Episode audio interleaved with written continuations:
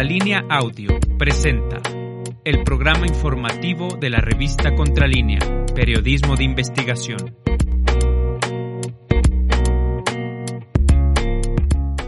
Hola, ¿qué tal? Buen día. Ya estamos en Contralínea, Periodismo de Investigación, este viernes 20 de mayo del 2022. Los saludo con gusto, Erika Ramírez. Buenos días, Osimo Camacho. Buenos días, Erika. Buenos días a todo el auditorio. Gracias por estar con nosotros en este viernes, este fin de semana del 20 de mayo de 2022. Le damos también la bienvenida a nombre de nuestros compañeros de la producción, Javier Alvarado, Héctor Vadillo, Carlos Sánchez, Indra y Jordana González, quienes hacen posible que lleguemos hasta sus hogares, hasta sus centros de trabajo. Y hoy eh, vamos a presentar un tema principal a propósito de los 100 años que cumplen las escuelas normales rurales, este tema que hemos venido presentándoles eh, a lo largo de, de desde el inicio de nuestras transmisiones, un tema que para Contralínea es importante por el significado de estos centros de estudio que eh, pues han estado amenazados en distintos sexenios y que eh, creemos que es importante se conserven por la importancia académica que significan y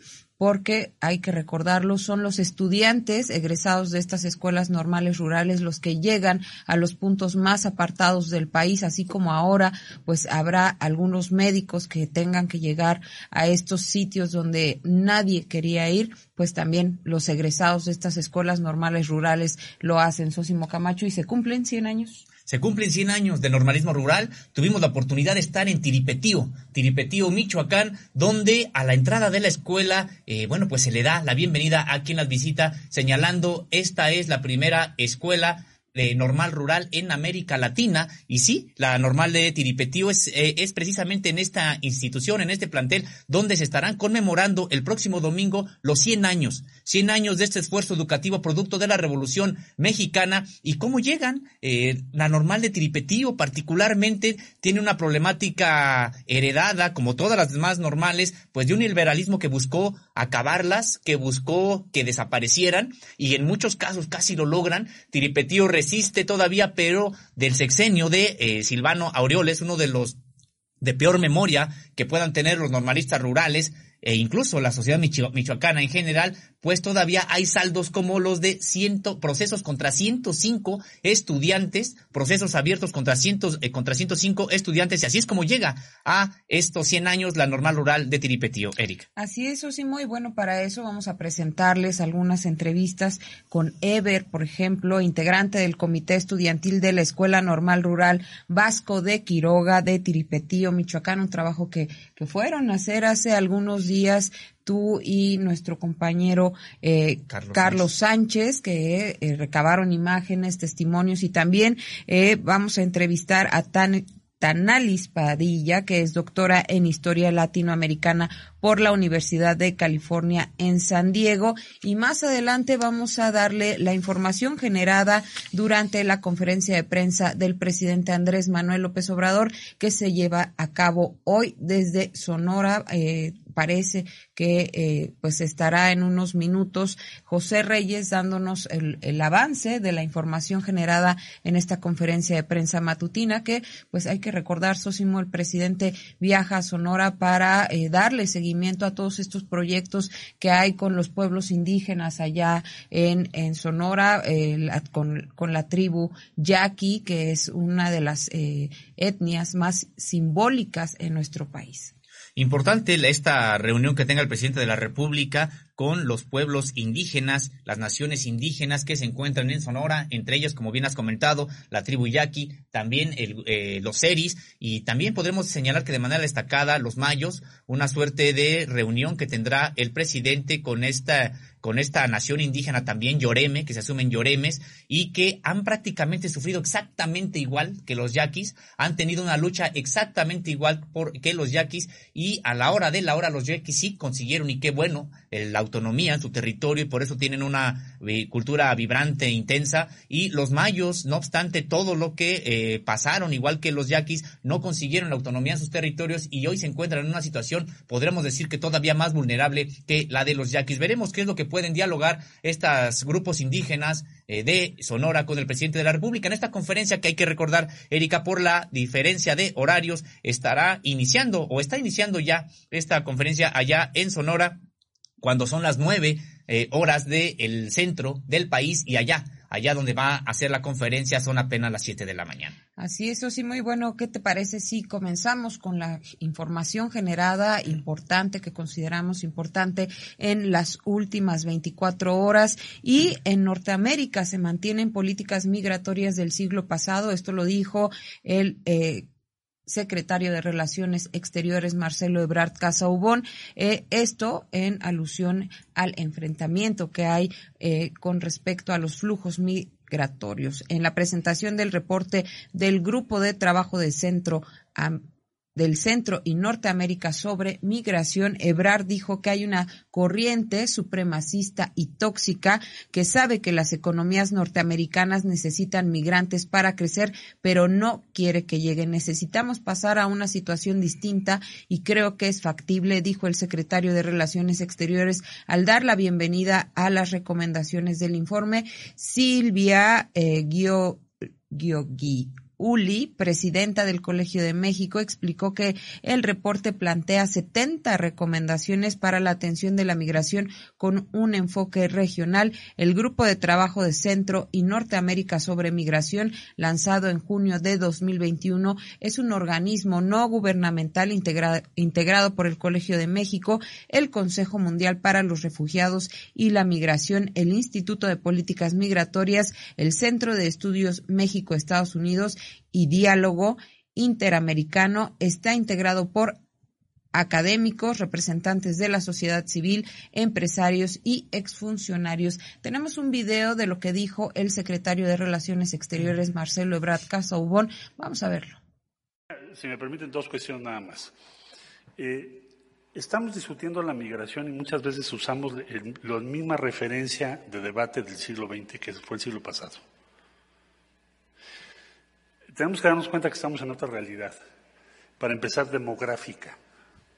El bono demográfico de América Latina y Caribe se acaba en 2025, según el último reporte de CEPAL. Ya no vamos a ser un continente tan joven. Estados Unidos el año pasado creció punto uno.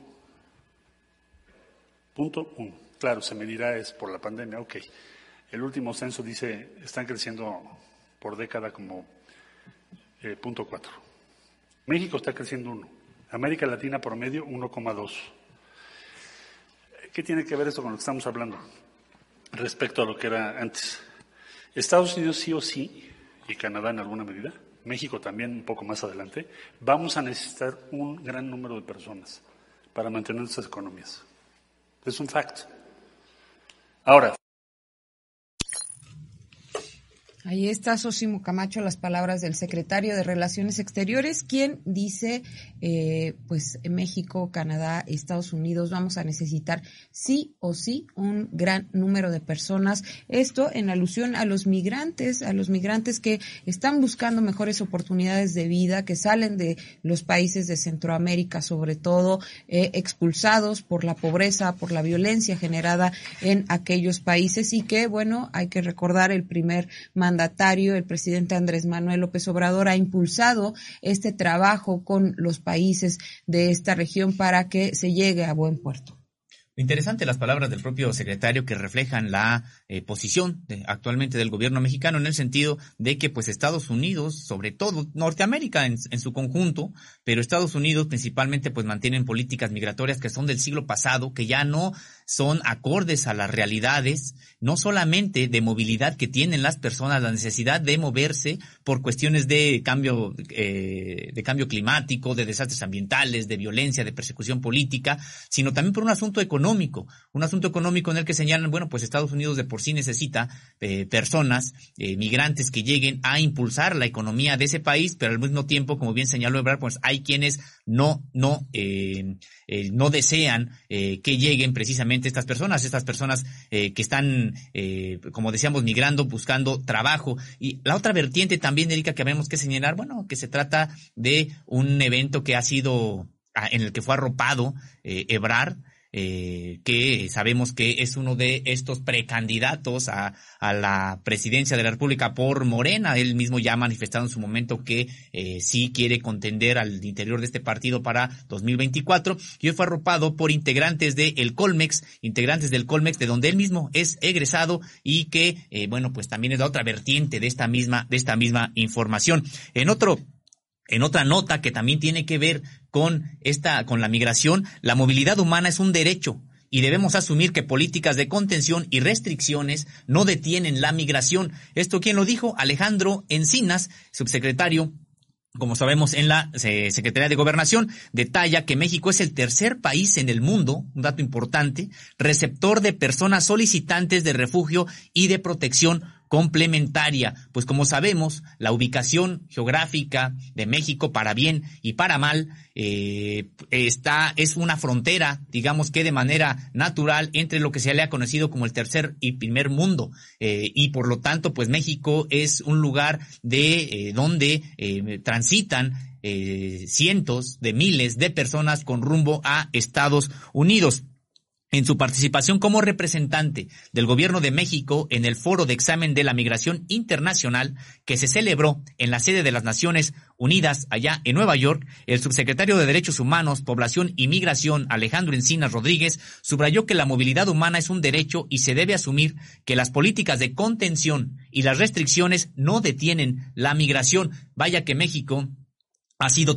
ha sido testigo de esta situación en el que por más eh, políticas represivas a la migración se impongan mientras las condiciones sociales y económicas que, que, que, hacen que la, la, necesidad de las personas migren, salgan de sus territorios, bueno, pues van a seguir. Dijo de manera textual Alejandro Encinas, debemos asumir que las políticas de contención, las legislaciones restrictivas y las campañas discriminatorias y la xenofobia, lejos de resolver el problema, generan mayor vulnerabilidad y arrojan a las personas migrantes a los brazos de las redes delictivas de tráfico y trata de personas. Él explicó que los flujos irregulares van en aumento por, circunstancias como la pobreza, la violencia, el cambio climático, la intolerancia, el fanatismo religioso, la guerra y también la eventual caída en la oferta de alimentos a nivel internacional. Son muchos los factores que provocan la migración de masiva de personas. Por ello, dijo, México reconoce la importancia de proteger a las personas en contextos de vulnerabilidad durante su migración.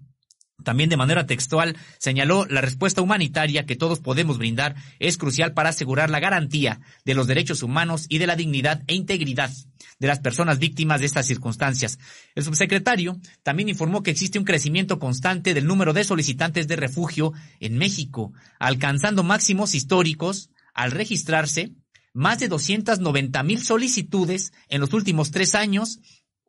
con personas de 110 nacionalidades distintas de todos los continentes. Por ello decíamos, México es el tercer país en el mundo receptor de personas solicitantes de refugio y de protección complementaria. Alejandro Encinas también resaltó que se requiere construir un nuevo paradigma,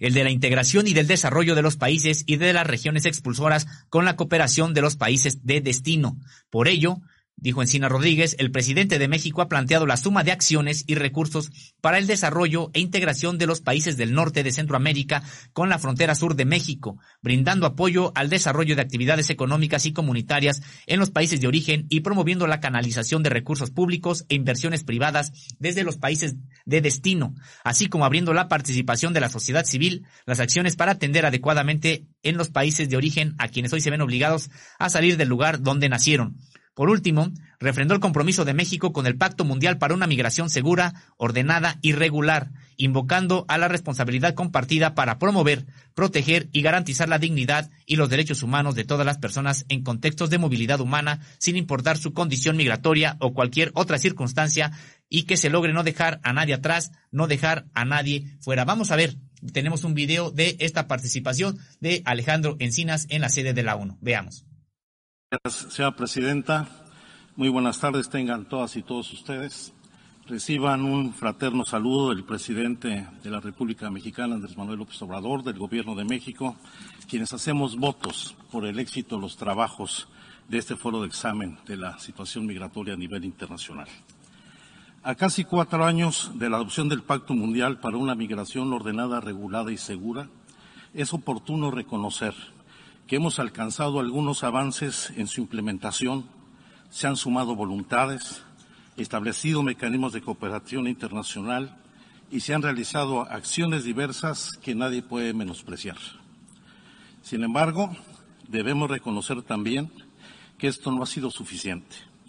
y que es necesario emprender nuevas acciones para encarar los retos y alcanzar los objetivos que nos propusimos con la suscripción del pacto en diciembre de 2018. Como sucede a nivel internacional, en México vislumbramos un panorama complejo. Se mantienen ritmos crecientes en los flujos migratorios y se registran cambios profundos en estos fenómenos. Por ejemplo, durante el primer semestre de este año,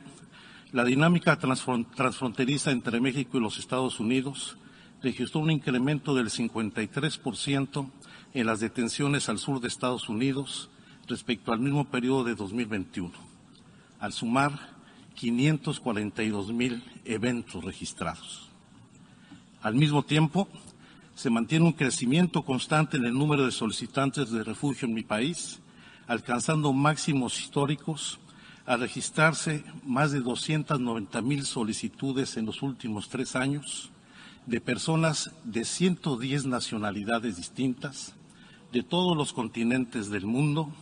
convirtiendo a México en el tercer país a nivel mundial respecto al número de solicitantes de refugio y de protección complementaria.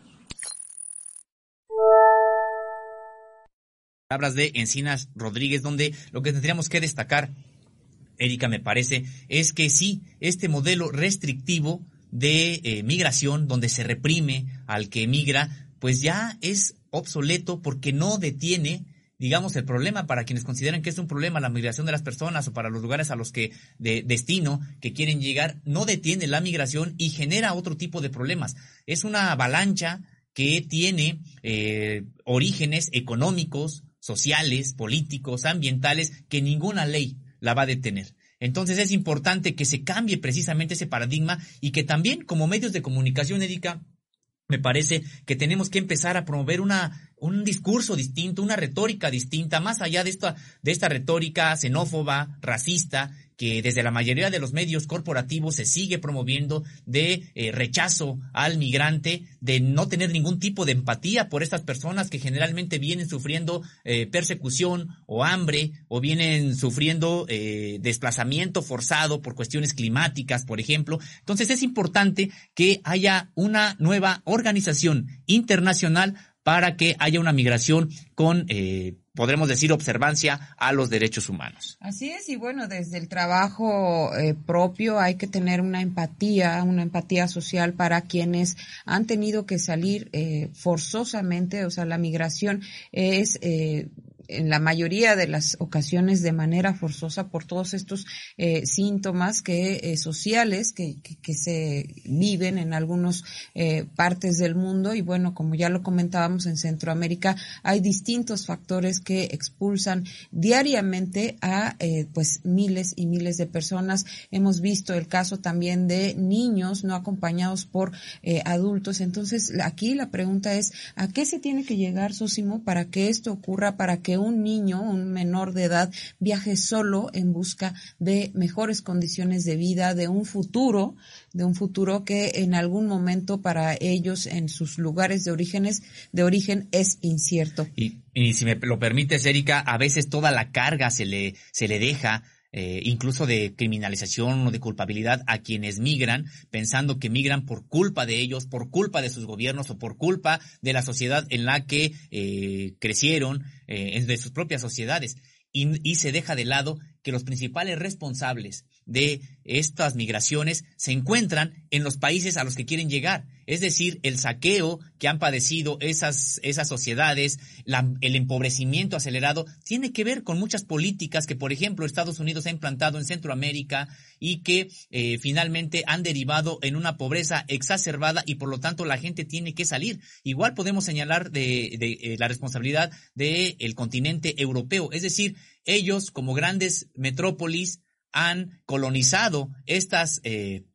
estas periferias, como les llaman ellos, estas naciones y han empobrecido, han saqueado y por lo tanto la gente tiene que, tiene que salir a buscar un lugar mejor de vida. Entonces, la responsabilidad no nada más es, como muchas veces se dice de manera fácil desde la mayoría de los medios de comunicación corporativos en el sentido de que, bueno, pues, pues que ellos tienen el problema, que ellos lo resuelvan. No, el problema fue generado en su origen por el saqueo al que han sido sometidas estas naciones y ahora el problema económico, político y social que tienen, pues no quieren que les llegue hasta sus fronteras a estas naciones. Así es, sí, muy bueno. En otra información, eh, una información de nuestra compañera Jordana González, nos dice que con jornadas de prevención, promoción de vida saludable y actividades recreativas, el gobierno de la Ciudad de México, en coordinación con el gobierno federal, buscará prevenir las adicciones en jóvenes eh, de secundaria. Así, el programa de prevención de las violencias y las adicciones en escuelas secundarias se impulsará principalmente en las dos alcaldías con más problemas de este tipo y al respecto, en su conferencia de prensa, la jefa de gobierno Claudia Sheinbaum Pardo resaltó que el principal objetivo es alejar a los jóvenes del consumo de cualquier sustancia psicoactiva y el ambiente violento para construir la cultura de paz desde las escuelas y el ámbito familiar. Por ello, también se brindarán talleres a docentes, madres y padres de familia con el fin de que se conozcan los impactos de las adicciones. En su participación, Rosa Isela Rodríguez Velázquez, titular de la eh, Secretaría de Seguridad y Protección Ciudadana indicó que el programa se impulsará principalmente en las alcaldías de Iztapalapa y Gustavo Amadero, Gustavo Amadero de manera coordinada con los tres niveles de gobierno. Tenemos un video de las palabras de la jefa de gobierno. Vamos a verlo. De todas maneras hay que hacerle caso a los maestros y maestras. Porque no hay que estar pegado al celular todo el día. No es bueno. Hay que jugar, hay que divertirse. De otra manera estamos todo el día pendientes del celular. Y es muy importante que después de la pandemia pues tengamos actividades colectivas que tengan que ver con los juegos, con la diversión, con platicar, con comunicarse. Y el día de hoy pues nos traen una maravillosa noticia la secretaria Rosa Isela y el doctor Luis Humberto. ¿Qué es este programa especial para atender, combatir la adicción o la drogadicción, como ustedes quieran verlo, el acercamiento a las drogas de los jóvenes, evitarlo y al mismo tiempo disminuir las violencias en las escuelas.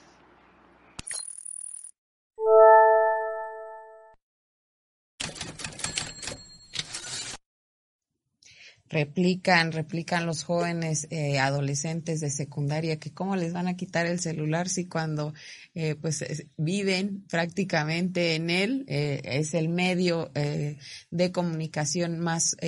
pues utilizado por por todos ya pero los jóvenes principalmente pues tienen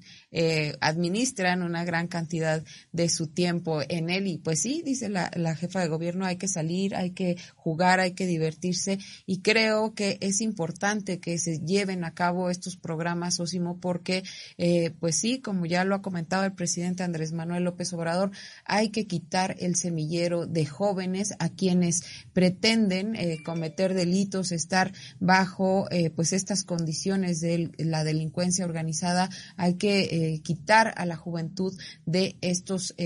pues sí, de estos grupos delictivos y promover eh, buenas conductas, conductas más sanas y buscar que tengan un mejor futuro, por supuesto. Así es, el asunto es que para combatir este gran flagelo que es el narcotráfico, con cárteles, con toda la ola de violencia que genera, con personas también desplazadas, desaparecidas, un problema de violencia muy intenso que tiene el país, pues no será solamente con eh, las medidas de enfrentamiento armado, sino tienen mucho que ver este tipo de iniciativas en el sentido de que eh, se debe de prevenir incluso las adicciones en México. Sabemos que antes, todavía hace alrededor de 15 eh, años, México era casi exclusivamente un país de trasiego de drogas, pero ahora también ya es de consumo. Entonces, es muy importante que haya este tipo de programas en el sentido de que el combate a la drogadicción es, no es un asunto de policías y ladrones, es un asunto de educación, es un asunto de salud, es principalmente un asunto sanitario y así es como se tiene que abordar de manera integral. Pues esperemos, esperemos que dé el resultado, que no nada más se aplique en estas alcaldías que anunciaron, sino que se pueda ir haciendo un esfuerzo para toda la Ciudad de México y también para el país. En otra información,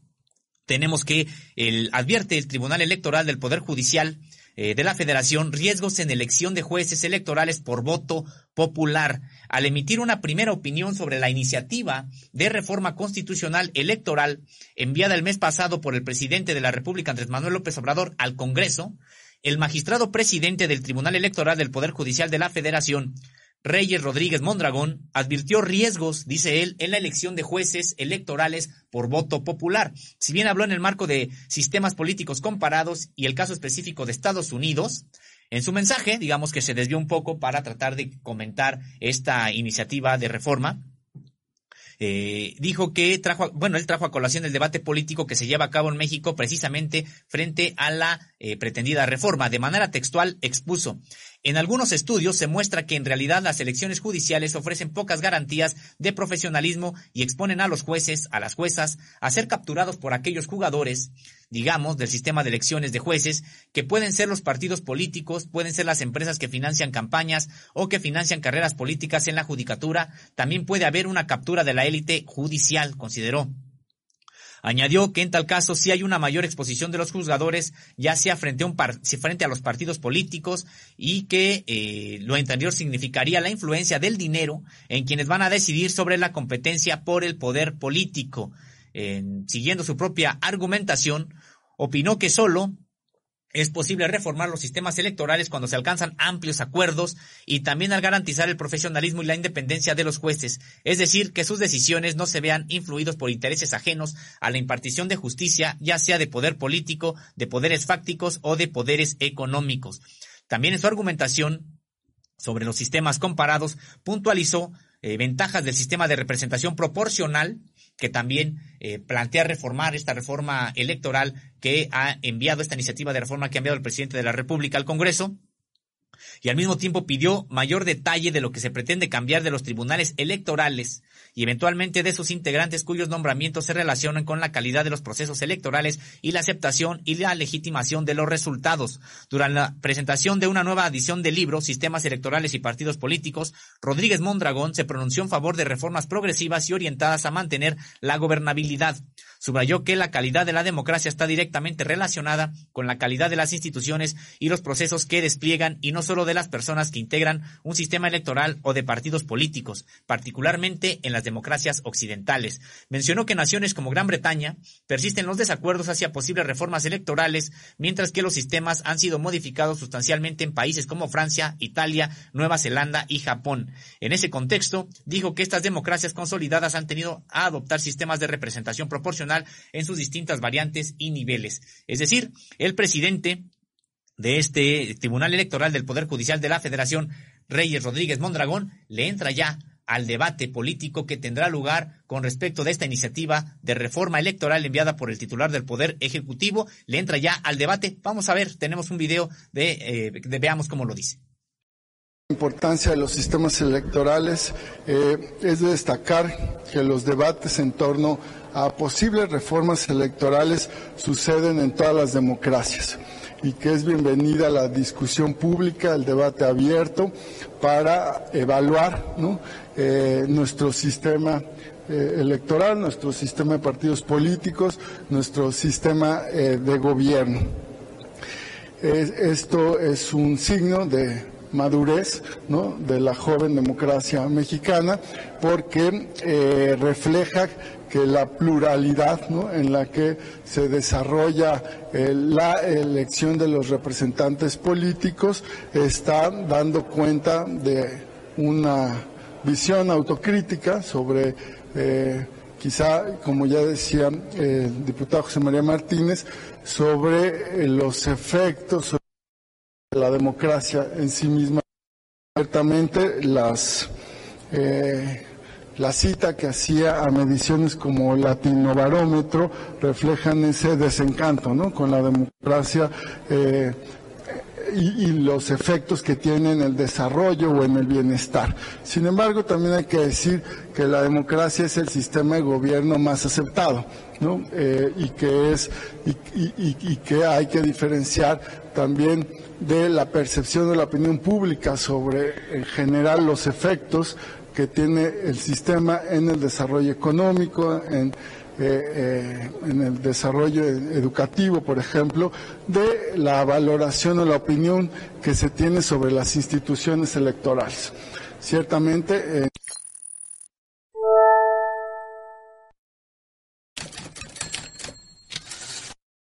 y bueno, en esta disertación sobre en realidad que era sobre la democracia, el como sistema que se han dado las sociedades para gobernarse. En realidad después eh, Reyes Rodríguez Mondragón se desvía para descalificar la iniciativa de reforma, como decíamos, enviada por el presidente de la República y prácticamente está convocando a no hacer nada. Dice que solamente cuando haya amplios consensos, pues va a ser muy difícil que en esta coyuntura y en las que siguen haya amplios consensos. Tenemos a PRI, PAN y PRD eh, con una oposición totalmente clara en este sentido por consigna, ni siquiera porque dialoguen, porque sean, porque no sean convencidos racionalmente, tienen una oposición por consigna, por supuesto que no se alcanzarían estos amplios consensos a los que se refiere eh, eh, Rodríguez Mondragón. Hay amplios consensos a nivel social, ahí sí, no de la clase política, a nivel social hay amplios consensos, pues para reformar este INE y este sistema electoral que no ha garantizado la democracia en México durante varios años. En realidad, sí, como decíamos en otras ocasiones, eh, aceptaron los resultados de la elección de 2018 fue porque el voto había sido abrumador y era eh, una suerte de andanada eh, social, un furor incluso social que no iba a poder detener ningún tipo de fraude y por eso tuvieron que aceptarlo, pero han validado fraudes anteriores y es necesario que se reforme, digamos, este, este sistema. Y también cuando dice eh, Rodríguez Mondragón que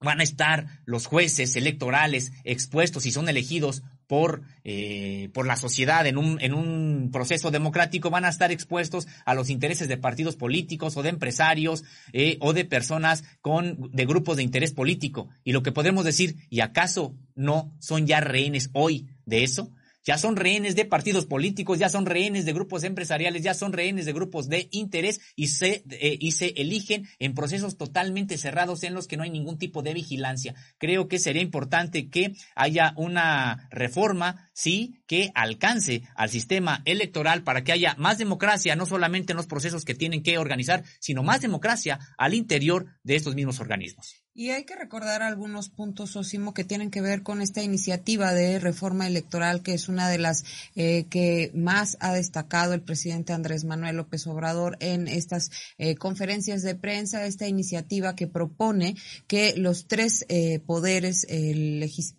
el legislativo, el ejecutivo y el federal propongan un número eh, 20, 20 eh, personas que eh, puedan participar en las contiendas para conformar el consejo de lo que es ahora el INE. También eh, propone una reducción de diputados, de legisladores a 300. Hay que recordar que actualmente en la Cámara de Diputados existen 500, 500 legisladores y también que se reduzca el número de consejeros electorales de 11 a 9 eh, puntos que considero son importantes y trascendentes en materia eh, pues de de, muchas eh, de, muchos temas en los que puede participar la sociedad un un INE, un consejo electoral más ciudadano, más democrático y, por supuesto, la reducción de gastos que ya hemos documentado aquí en Contralínea actualmente, pues los consejeros electorales tienen eh, canonjías, tienen prebendas que son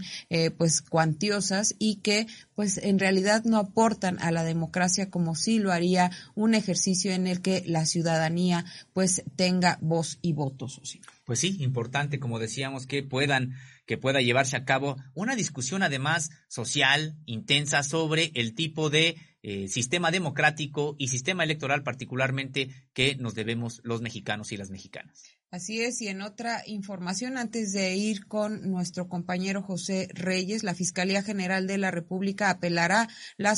la, sentencia del juez Felipe de Jesús Delgadillo Padierna, quien determinó la mañana de ayer jueves no vincular a proceso a una red de abogados que habrían incurrido en asociación delictuosa por supuestamente extorsionar al abogado Juan Ramón Collado Moselo. Además, presentará una queja ante el Consejo de la Judicatura Federal en contra del juzgador. En el caso, el caso se deriva de una denuncia presentada por Collado Moselo, actualmente preso en el reclusorio norte de la capital del país, en contra de los abogados Juan Araujo Riva Palacio, Omar González Hernández e Isaac Pérez Rodríguez, así como del asesor financiero David Gómez,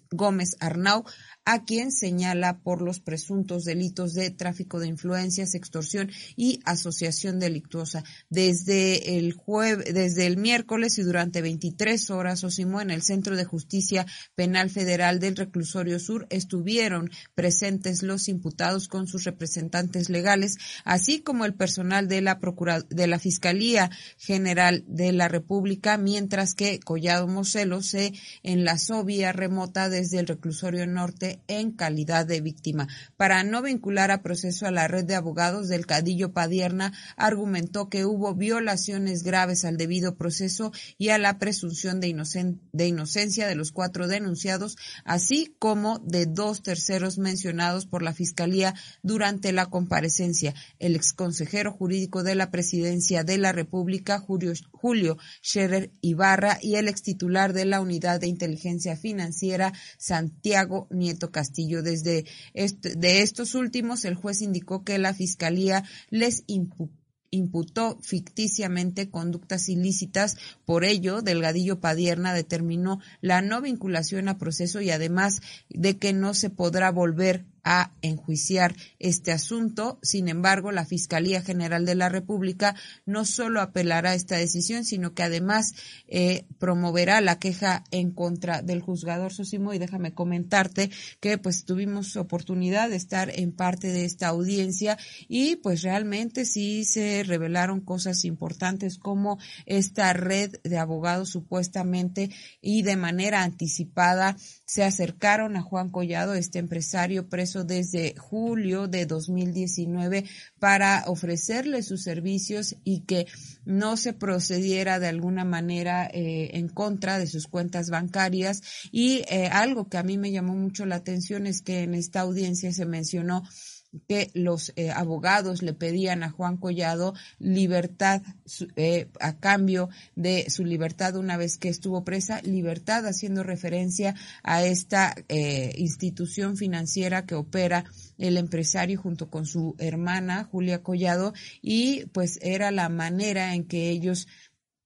le decían que lo iban a ayudar, que tenían eh, pues una relación de alto nivel eh, en el ejecutivo, haciendo referencia a Julio Scherer eh, García y pues se dio, se dio toda este, esta presentación de hechos a través de 75 pruebas que presentó el Ministerio Público ante este juez que al final determinó no vincular a proceso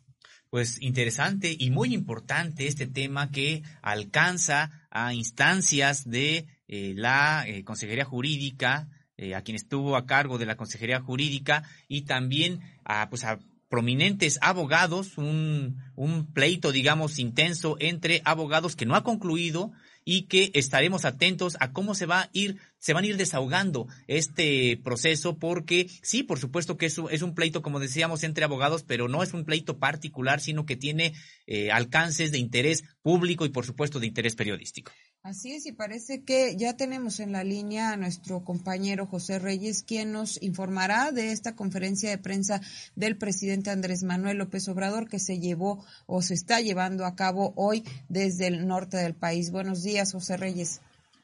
Hola, Erika Sosimo, buenos días, buenos días al auditorio.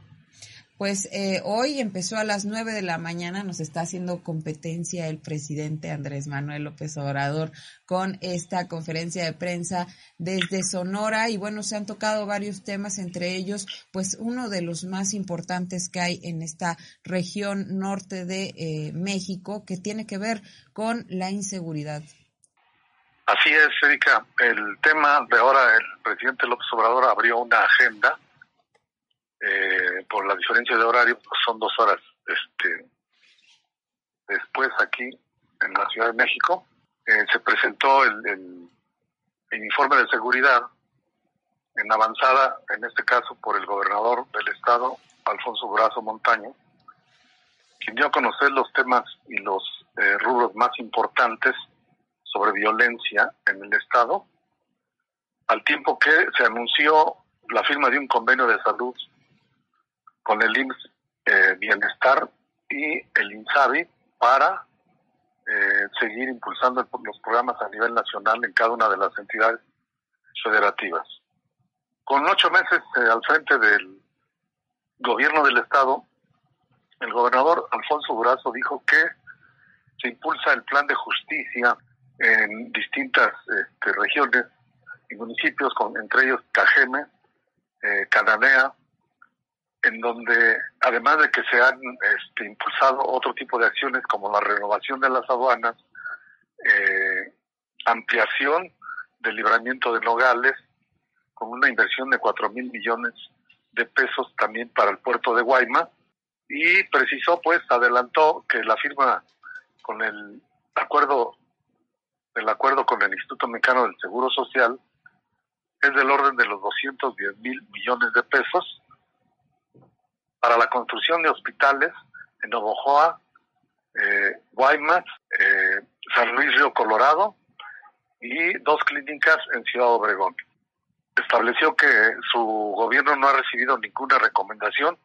por parte de la Comisión Nacional de Derechos Humanos y las que están pendientes corresponden al gobierno anterior. En el tema de la seguridad pública, Durazo dijo que eh, se han este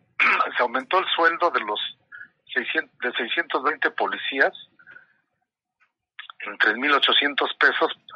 para que en total la mayoría de los policías de la entidad lleguen a, a 20.400 pesos al mes en promedio, eh, al tiempo que se les dan cursos de capacitación y formación. Dijo que 93% de ellos aprobaron el examen de confianza y se rescataron varios este, edificios e instituciones, principalmente la del Instituto Superior de Seguridad Pública, donde eh, 100 instructores pues imparten cátedra para la formación de policías en todos los ámbitos eh, de la seguridad, incluyendo el, el, el, este, el debido proceso y el respeto a los derechos humanos. Señaló que desde que inició su gobierno, eh, hace ocho meses a la fecha, han sido detenidos 1.262 personas vinculadas a delitos y de ellas 752 vinculadas al crimen organizado, al tiempo que han sido capacitados 52 agentes ministeriales de la Fiscalía General de Justicia del Estado los cuales ya han sido certificados pues para ir construyendo la nueva el nuevo programa de justicia eh, para la entidad. En ese sentido, eh, dijo que el plan de orden, el plan de órdenes de aprehensión arrojó eh, resultados de 1.570 ejecutadas, eh, 130%, 130 de ellas por homicidio doloso, y por, por feminicidio, que se ha sido abatido en un 97%. Entre enero y abril de el entre enero del 21 y abril del 22, el 14.3% de los homicidios se han registrado en la entidad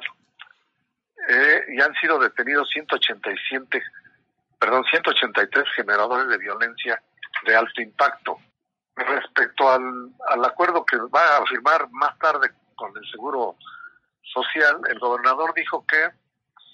eh, el propósito es que se le brinde atención gratuita a toda la población de Sonora con la inversión de 2.100 millones de pesos, con la creación de incluso de un hospital universitario del en, en las antiguas instalaciones del Hospital General del Estado, el cual dijo el gobernador estaría en operación el 15 de septiembre de este año. También señaló que eh, recibió eh, 100 instalaciones hospitalarias del INSABI en el estado para un total que se tienen proyectadas de 316 y con eso dijo este Arturo Durazo, ah, perdón, Alfonso Durazo, estaría ya cubierto el, el aspecto de la seguridad eh, de salud pública. Eh, dada la circunstancia de que la conferencia inició a esa hora, enseguida el, el, secretario de la Defensa Nacional, siguiendo con el mismo tema de la seguridad pública, señaló que eh, Sonora, con 2.9 millones de habitantes, ocupa el 18 lugar en cuanto a población. La mayoría de los habitantes establecidos en Hermosillo, Cajeme y Nogales. Ocupa el séptimo lugar el homicidio loso con una tendencia a la alza a nivel nacional. Robo de vehículos el 20 lugar. Eh, robo transporte igual el 20 lugar con tendencia a la alza. El robo a casa habitación el 22 lugar con tendencia a la alza. El secuestro también a la alza y la trata de personas eh, dijo que va disminuyendo. El secretario de la Defensa indicó que Sonora ocupa el 21 lugar en delitos de alto impacto. Eh, tan solo en marzo se cometieron 112 delitos dolosos, que es el que le da el lugar séptimo a nivel nacional. La mayoría de ellos en, en Hermosillo, Cajeme, San Luis Río Colorado, donde se registró el 66% de la incidencia delictiva en general. Al referirse a la, al cuerpo, a los cuerpos de seguridad y las fuerzas eh, del Estado y las federales, el general Sandoval indicó que en policías estatales se cuenta con un total de 866 efectivos y 5.058 policías municipales para un total de 5.924 que sumados pues a las fuerzas federales de la Sedena, Marina y Guardia Nacional, la entidad cuenta con 13.867 elementos dedicados a combatir el crimen eh, y la delincuencia y la violencia que eh, ha hecho también escándalo pues en muchos municipios de la entidad donde se sabe eh, que hay eh, eh, operaciones pues de el cártel de Jalisco Nueva Generación y el cártel de Sinaloa, entre otras organizaciones delictivas que se han dedicado a pelear las plazas del trasiego de drogas, trata de migrantes y tráfico de eh, todo tipo en la frontera. Hasta ahí más o menos el reporte, la conferencia continúa, es todo lo que tenemos que informar, compañeros. Pues muchas gracias, José Reyes, gracias por este reporte. Entendemos que la conferencia de prensa matutina está probablemente a la mitad eh, y que porque allá en Cajeme, donde se está celebrando son apenas las, eh, bueno, van a, ya serían ahora las siete con cincuenta y dos minutos allá, nueve cincuenta y dos aquí del centro de la República. Muchas gracias, José Reyes. Estaremos atentos por si hay una información importante que reportar. Cómo no, con mucho gusto. Buenos días, Erika Sósimo. Excelente, bien. Un saludo al auditorio.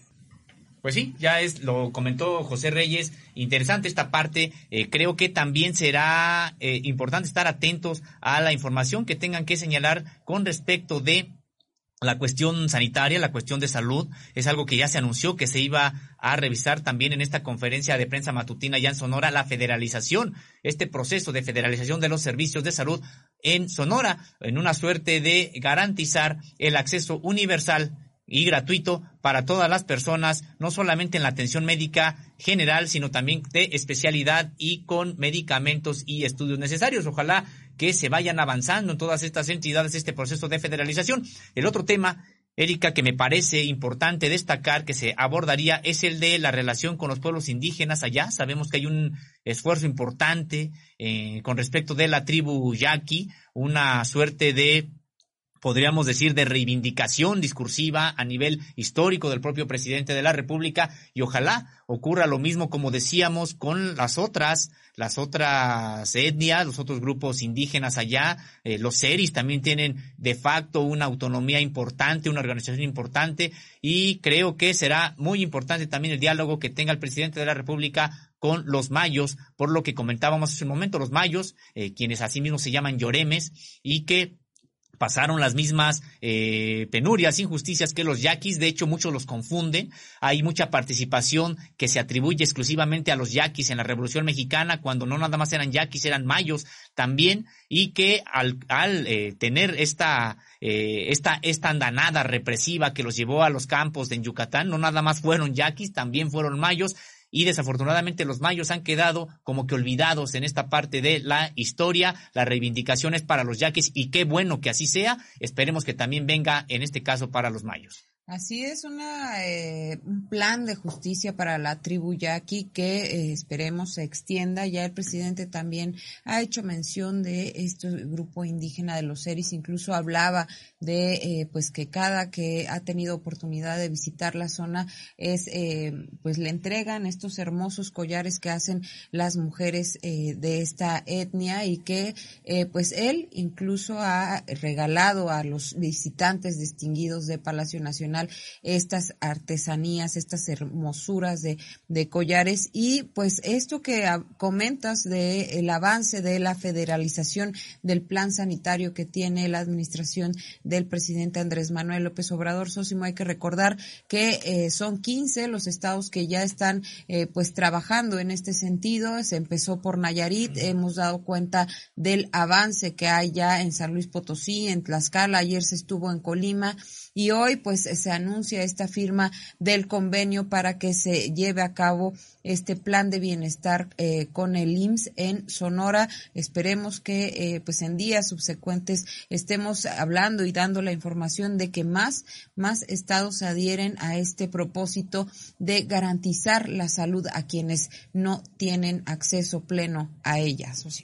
Pues sí, esperemos que haya la oportunidad, como decíamos, de ir federalizando Así como está señalado la cuestión de sanitaria, también recordar que hay un plan en marcha para federalizar el asunto de la educación, en el sentido de que sean ya la federación la que se haga cargo de las nóminas de los profesores, porque como hemos visto el caso de Silvano Aureoles en Michoacán, fue pues muy grotesco, podríamos eh, señalar en el sentido de que la federación había entregado los recursos, no los destinó a la educación, al pago de salarios de profesores. Hicimos nosotros en Contralina varios eh, trabajos al respecto que provocaron intensas movilizaciones porque Silvano Aureoles decidió utilizar los recursos para otra cosa y generando muchos problemas. Por supuesto, no ha sido el único caso, entonces se está proponiendo la federalización también de la cuestión educativa y la federalización y tendría que implicar, lo hemos señalado ya en otras ocasiones que hemos hablado sobre normales rurales, pues también con la federalización de las normales rurales en el sentido de que ya no estén al capricho de los gobernantes estas escuelas normales rurales, sino que de manera directa reciban el presupuesto de la federación para que no haya problemas en esta, podríamos decir, en esta suerte de de, triangulación de recursos que se hace a través de los gobiernos de los estados. Así es, Osimo. ¿Y qué te parece si eh, pues agradecemos a quienes ya están conectados que eh, pues están participando ya en el chat de Contralínea en Facebook y en eh, YouTube, nuestro canal de YouTube, a Chava Santos, Ismael Cerratos, Enrique B. Rayas, Norma Villagómez, Baltasar Juárez López, Luis Huicho Navarro, Santiago Gaspan, eh, Gapsan, perdón, Gabriel Hernández y Gabriela Leticia Torres Cedillo, quienes pues eh, nos mandan saludos, afectuosos saludos también para ustedes y parece que tú tienes algunos otros eh, que mencionar, Sosim. Así es, estamos aquí buscándolo. Sí, se trata de Cristina Zárate. Muchas gracias por estar con nosotros, Cristina Zárate. También Ignacio Segura, Estrella Azul, Alejandra Soto, a Connie Yabel, Ana Sánchez, Marisa Montero y Arturo Ortega. Muchas gracias por estar con nosotros, por acompañarnos en esta eh, transmisión, en esta edición de Contralínea, Periodismo de Investigación de este viernes 20 de mayo de 2022. Y bueno, ¿qué te parece, Sosimo, si entramos en materia y hablamos ya de esta Escuela Normal Rural de Tiripetío a 100 años de su creación, de eh, estar trabajando en favor de la educación, de la educación en, las en, en el sector rural, en, el, en los lugares más apartados, los egresados de estas escuelas normales rurales van eh, a, donde pues algunos, algunos profesores no quieren eh, impartir clases, van a, pues no solamente a ser maestros, van a eh, acompañar a las comunidades en distintos procesos y pues qué te parece si nos platicas un poco de este trabajo que pues les estamos adelantando a través de este medio, pero que podrán leer en algunas eh, horas a través de nuestro portal de Contralínea. Así es, bueno, pues sí, se trata de una de un trabajo que realizamos en la Escuela Normal Rural de Tiripetío, Michoacán. Eh, quien habla, Sosimo Camacho, con eh, Carlos Sánchez, quienes nos trasladamos a esta a esta a esta localidad de eh, casi entrada a la meseta Purépecha, allá en Michoacán, y que eh,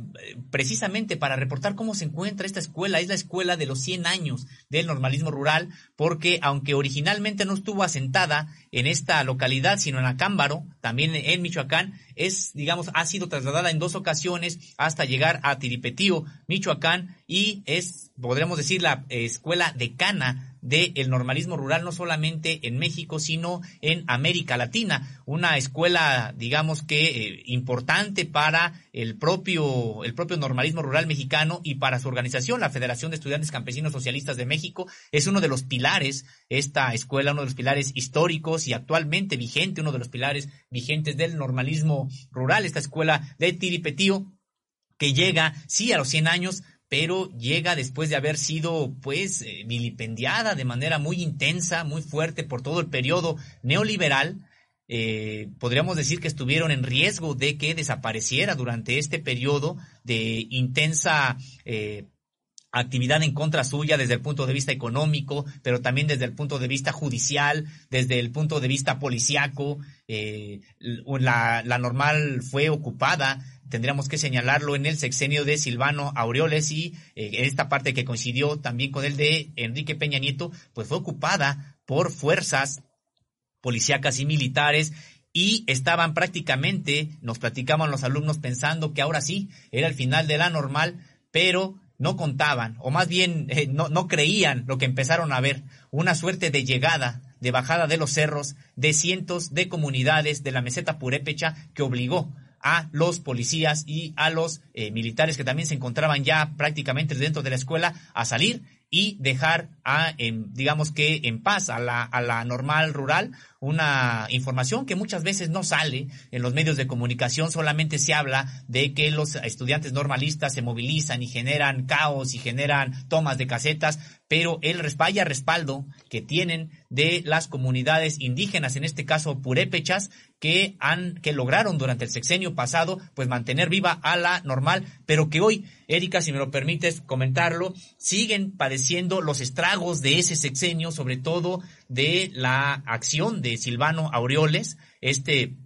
eh, gobernante de Michoacán que prácticamente ha huido porque sabe de los procesos que hay en contra suya. Eh, recordarás ese banquito que fue a poner a Palacio Nacional para esperar a que lo atendiera el presidente, eh, porque él ya sabía que estaba próximo a salir de su gobierno y tiene muchas, muchas cuentas pendientes con la ciudadanía que no nada más tienen que ver con asuntos económicos, de probables desvío de recursos, sino también con una represión inusitada que eh, generó en contra de estudiantes, en contra de campesinos y en contra de médicos. Así es, Osimo Camacho, este gobernador que eh, pues prácticamente dejó sin fondos al Estado, un Estado que actualmente vive en una condición difícil, eh, todavía en situación de pues de que el campo, el campo michoacano está abandonado, está pues hay una actividad delictiva importante en esta zona del país donde pues predominan, predominan los cárteles que han obligado a eh, pues a los campesinos a la gente eh, que, que, trabaja en, en el campo, a pues eh, han sido prácticamente secuestrados y bueno, eh, en cuestión de educación, eh, un gobernador que llegamos a ver redadas en contra de los estudiantes de estas escuelas normales rurales, abriendo expedientes en contra de estos jóvenes que lo que pues hacen es resistir el embate, resistir este embate que tenía el gobernador Aureoles en contra de la escuela normal rural que como ya lo mencionabas, eh, pues creían, creían que se iba a desaparecer este ese sexenio y que se mantiene en resistencia porque eh, pues prácticamente eh, acabaron con algunas de pues sí de los propósitos de esta escuela normal rural, pero que, se mantiene en pie. Eh, todavía, todavía están dando la batalla y esto ha generado eh, que se abran expedientes, como ya lo comentábamos, en contra del alumnado. Hay 105 procesos penales vigentes, Así es, y rápida, así son 105 procesos penales que son, decíamos, heredados del sexenio de Silvano Aureoles Conejo y que rápidamente tendríamos que señalar, Erika, ¿por qué son importantes estas escuelas normales rurales que están cumpliendo 100 años el próximo domingo? Son importantes porque eh, son prácticamente el único sistema educativo diseñado para los más pobres de este país. Eh, pensado desde la, desde la década de 1920, 1922 en efecto se abre la primera escuela normal rural, y que recibieron un impulso muy importante durante el sexenio de Lázaro Cárdenas, donde adoptaron de manera definitiva la educación socialista, una educación con, de este corte que siguen reivindicando hasta la fecha, donde los estudiantes reciben becas para poder eh, sostenerse en sus estudios, para que reciben un comedor, tienen, tienen, asegurado la alimentación en un comedor que además los propios estudiantes son los que se organizan para eh, hacerlo funcionar eh, tienen un, sistema de internado para que no tengan que estar yendo o regresando, porque además vienen de las, de las comunidades más pobres de este país. Recordemos que uno de los requisitos o el primer requisito para poder entrar a una escuela normal rural es, es, es, venir o provenir de una familia eh, de escasos recursos, pobre. Hay un estudio este, socioeconómico que se les hace a los alumnos para poder ingresar a estas escuelas y para asegurar que quienes ingresan a ellas son aquellos que no tendrían oportunidad de ingresar a ninguna otra escuela de educación superior del sistema educativo mexicano. Y no podrían hacerlo porque aunque haya escuelas o universidades privadas, perdón, este, públicas, donde no se cobra la colegiatura, no es suficiente para que puedan sostenerse en sus estudios los hijos de campesinos pobres, porque tendrán que pagar alojamiento, tendrán que pagar los eh, eh las comidas y tendrían que hacerse cargo también de los útiles escolares lo que se busca con este modelo de las normales rurales es de que los alumnos se dediquen precisamente a estudiar y no tengan eh, que trabajar o dejar los estudios por falta de recursos. Importante señalar también que cuentan con cinco ejes, producto de la visión socialista de la educación, una visión integral. El primero es el académico, el académico que es el que eh, son los planes de estudio que tienen que cursar y que son aprobados por la Secretaría de Educación Pública del Estado y también la federal. Y ese es el primer eje. El segundo eje es el deportivo, se forman también en educación física. El tercer eje es el de los módulos de producción. Eh, como eh, recordaremos, hemos presentado aquí en, esta, en estos espacios de contralínea cómo cultivan milpas, huertas y también módulos de producción bovina, caprina, y cunícula, entre otros. Y eh, está también el módulo que tiene que ver cultural. Y vemos con sus grupos de danza, los vemos con sus grupos de música en una diversidad cultural que ellos mismos reflejan de lo que es de lo que es el país, llevan música de sus propios estados en los que de los que son originarios. Y el último es el eje político. Y podríamos decir que el eje político es el que ha sostenido todo lo demás. Si no hubiera este eje político que les permite que les permite adquirir esa conciencia de clase y esa conciencia de la importancia de defender este modelo educativo, pues ya hubieran sucumbido desde hace desde hace mucho tiempo. Este eje político es donde ellos estudian el marxismo, leninismo, donde ellos también estudian las biografías de luchadores sociales y es lo que les ha parecido incómodo a muchos empresarios y a gobernantes. Y entrando en materia de lo que comentabas Erika, en efecto, esta escuela normal rural de Tiripetío, pues hoy es probablemente la más criminalizada, esta de los 100 años es la más criminalizada de las normales rurales vigentes que hay en el país, que son 17, y podemos decir que es la más criminalizada porque una parte importante, podremos decir que más de una quinta parte de la matrícula estudiantil tiene algún proceso judicial. Así es, Osimo, terrible. Y haciendo eh, pues alocución a esto que comenta sobre la importancia que tiene este modelo educativo de las escuelas normales rurales, habría que decir que estos jóvenes, estos jóvenes eh, muchas veces es la única oportunidad que tienen para salir adelante. Muchos quisieran, eh, y hemos eh, reporteado este asunto, hay quienes quisieran eh, haber tenido también, por ejemplo, la oportunidad de ser diseñadores o dedicarse a la abogacía o a estudiar administración, en fin, otras carreras que les llaman la atención, pero justo por no contar con recursos se,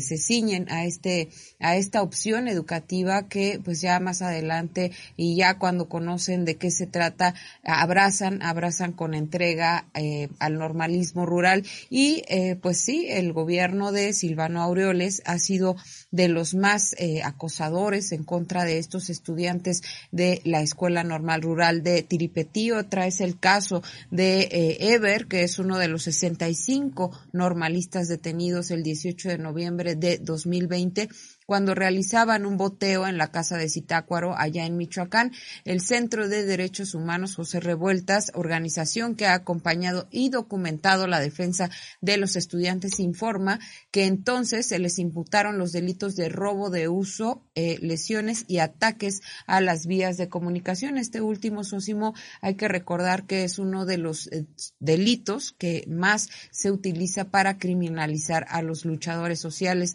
eh, y que, bueno, ha costado, ha costado eh, significativamente años de prisión a algunos eh, luchadores sociales y que ahora pues les atañen a estos 65 alumnos, entre ellos Ever. Así es, son 65 en este caso, que bien comentas, Erika, son 65 por estos hechos, son procesos abiertos y tendríamos que señalar que ya hay en estos momentos pues diálogo con el nuevo gobierno encabezado por Alfredo Ramírez Bedoya de origen de Morena, en los que ha habido negociaciones y que eh, se ha acordado que eh, tendrán que cumplir algunas disposiciones los, los normalistas para que se concluyan los procesos penales, pero ellos mismos nos dicen, consideran que las negociaciones van avanzadas y que eh, podrán en este en los próximos meses cerrar estos estos expedientes que los tenían pues muy preocupados porque eran una suerte de espada de Damocles porque no eh, no les permitían incluso salir del estado o a la fecha todavía no se les permite por ejemplo salir del estado a estos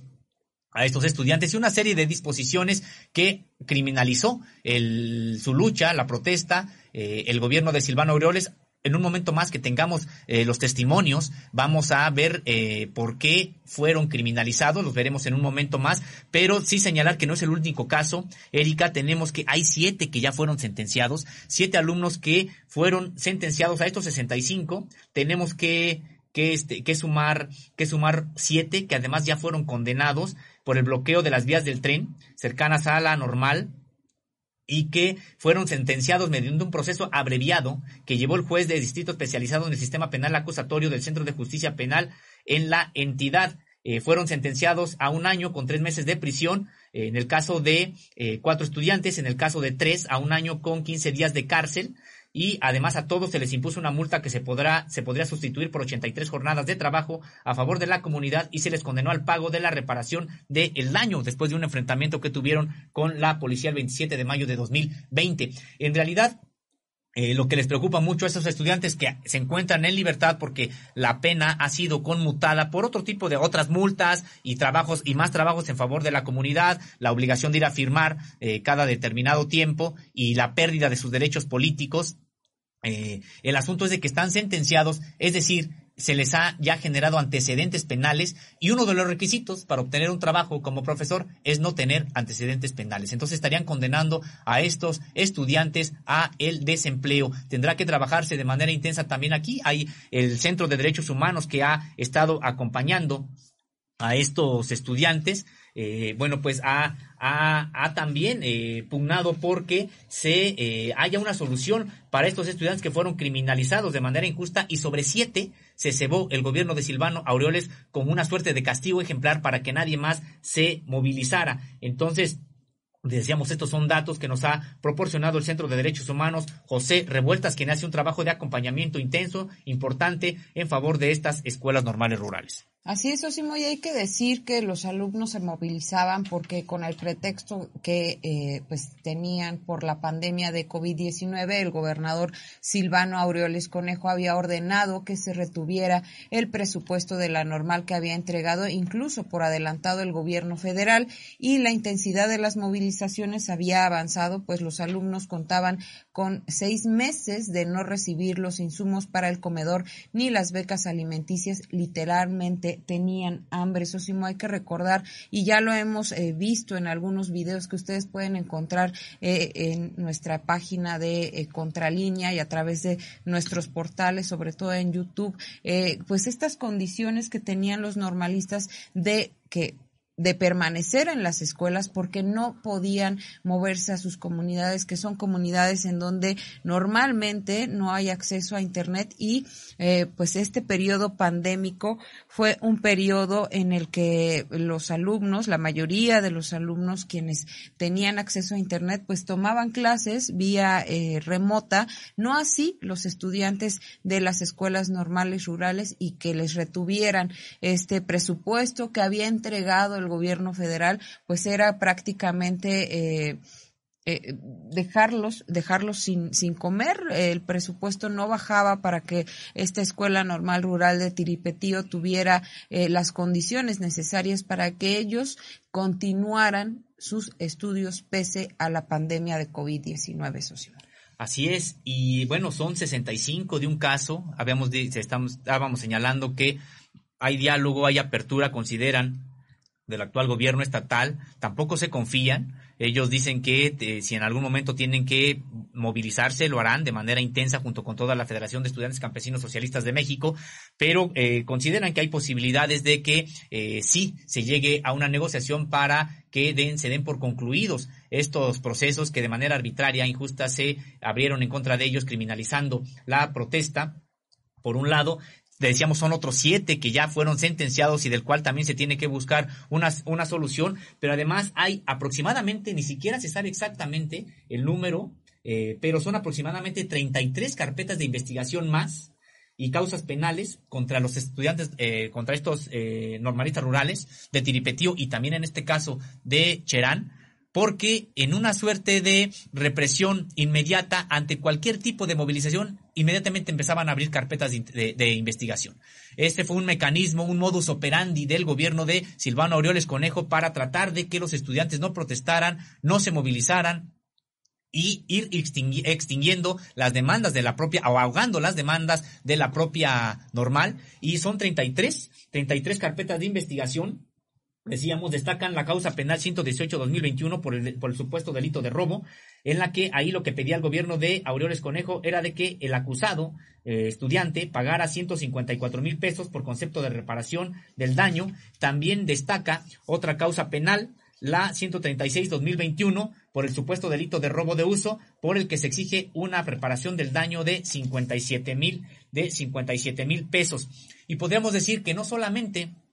es el gobierno del estado el que inició esta persecución en contra de los estudiantes. Lo hizo también de acuerdo con algunas de las empresas prominentes con muchos intereses ahí en el estado. Se trata de quiénes son los que también acusan a los estudiantes junto con el gobierno o la administración de Silvano Aureoles. Se trata de, eh, pues, eh, servicio de mensajería, eh, Aéreo Supply Cargo, Bachoco, Pepsi, eh, la cadena comercial OXO y la red de autopistas de Occidente, SAPI DC DCB. Son parte de estos grupos empresariales que, junto con el gobierno del estado, generaron esta andanada en contra de los estudiantes. Se nota quién tiene o quién tenía el poder en esa administración, estos grupos empresariales que por supuesto están en contra de la movilización de los estudiantes normalistas de eh, Tiripetío y que eh, porque porque les incomoda, ¿no? Esta movilización, esta exigencia de eh, sus derechos, de un presupuesto que no le corresponde al Estado, que la Federación ha bajado estos recursos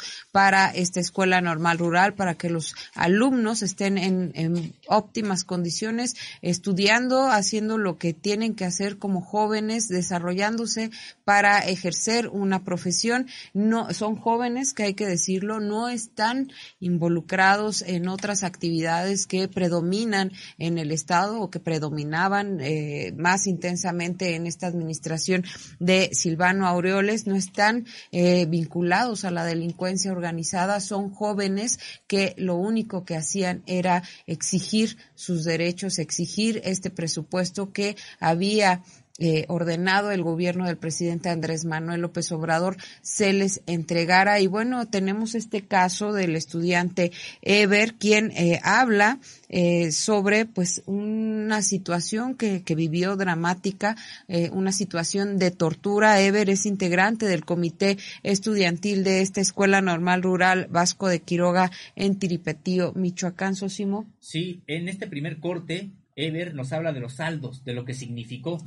el sexenio de Silvano Aureoles para la Escuela Normal Rural Vasco de Quiroga de Tiripetío, Michoacán. Eh, aclaramos que eh, él, por las propias disposiciones que tiene la Federación de Estudiantes Campesinos Socialistas eh, de México, no puede mostrar su rostro. También, por supuesto, que Ever es un seudónimo y que, pero vamos a escuchar este, este testimonio que recabamos ahí, in situ, en la Escuela Normal Rural de Tiripetío. Escuchemos este sexenio marcó a la normal como cualquier otro sexenio anterior, ¿verdad? Estos, estos. Pero ¿sabes qué es lo que otros sexenios tenían que este sexenio lo, lo, lo, reflejó desde un principio? Es no su compromiso con la educación. Y nos atacó en imagen y nos fue desarmando en muchos de los sectores, Sósimo sí, muchos de los sectores nos fue desarmando, pero yo más que nada siento que esto, esta cacería de normales rurales, como yo le llamaría, ya es una tarea que viene encomendada a cada gobernante, porque como bien sabemos, pues las normales rurales no, forjamos, no ocupamos un espacio en la mesa con ellos, ¿verdad? Porque no pensamos igual que nosotros entendemos esta parte que ellos no.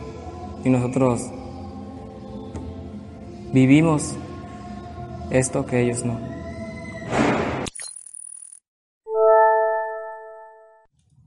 Pues sí, son las palabras de Eve, de este falta de compromiso, dice, del gobierno de Silvano Aureoles con la educación. Hay una parte donde señala que prácticamente buscaba acabar con la normal eh, Erika, pues es parte de este, de este testimonio que estaremos escuchando. Así es, y tenemos un segundo corte donde eh, nos habla Ever de la retención de recursos federales por parte del gobierno de Aureoles. Vamos a ver qué es lo que nos dice al respecto este estudiante de la Escuela Normal Rural eh, de Tiripetío.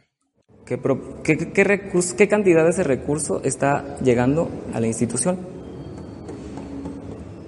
Cuando sabemos que este proceso, Sosimo, de que el gobierno lleva para podernos depositar la beca alimenticia, ¿verdad? Empieza de lo federal, la federación se lo emite al Estado, entonces está nuestro, nuestro recurso, llega al Estado. Pero en el Estado, ¿qué pasó con Silvano? Que se retuvo el dinero mucho tiempo. Yo creo que lo estaba contando a ver si, si podía contarlo todo. a ver si se tardó tanto, ¿no? Se le olvidó que aquí teníamos que comer. Se le olvidó que aquí 560 bocas se tenían que comer. Tenían que alimentar, perdón. Tenían que alimentarse 560 bocas en la mañana, en la tarde y en la noche. Esta falta del recurso de la beca alimenticia, Sosimo, cuando, o sea, nosotros ya estábamos en nuestra fase radical, es decir, nuestra tenemos cinco fases, ¿no? Y la primera ya te la dije, difusión, y bueno, terminamos, pero no estamos viendo este cambio. O sea, dentro de este, dentro de la, el, cuando emprendemos este movimiento Sosimo para que nos liberen el recurso del comedor, no se ve una respuesta. O sea, se ve el constante acercamiento, el constante de, oye, eh, eh, de querer tener el contacto con las dependencias necesarias con quien se tuviera que tener el contacto para poder solucionar esta necesidad que aparte ya había sido depositada por la federación y que el Estado retenía pero ¿por qué, por qué este afán de hacer esto, no? y bueno, te estábamos hablando ahí, ya eran seis meses, Sosimo. Seis meses en los que no recibimos un peso de las tres comidas.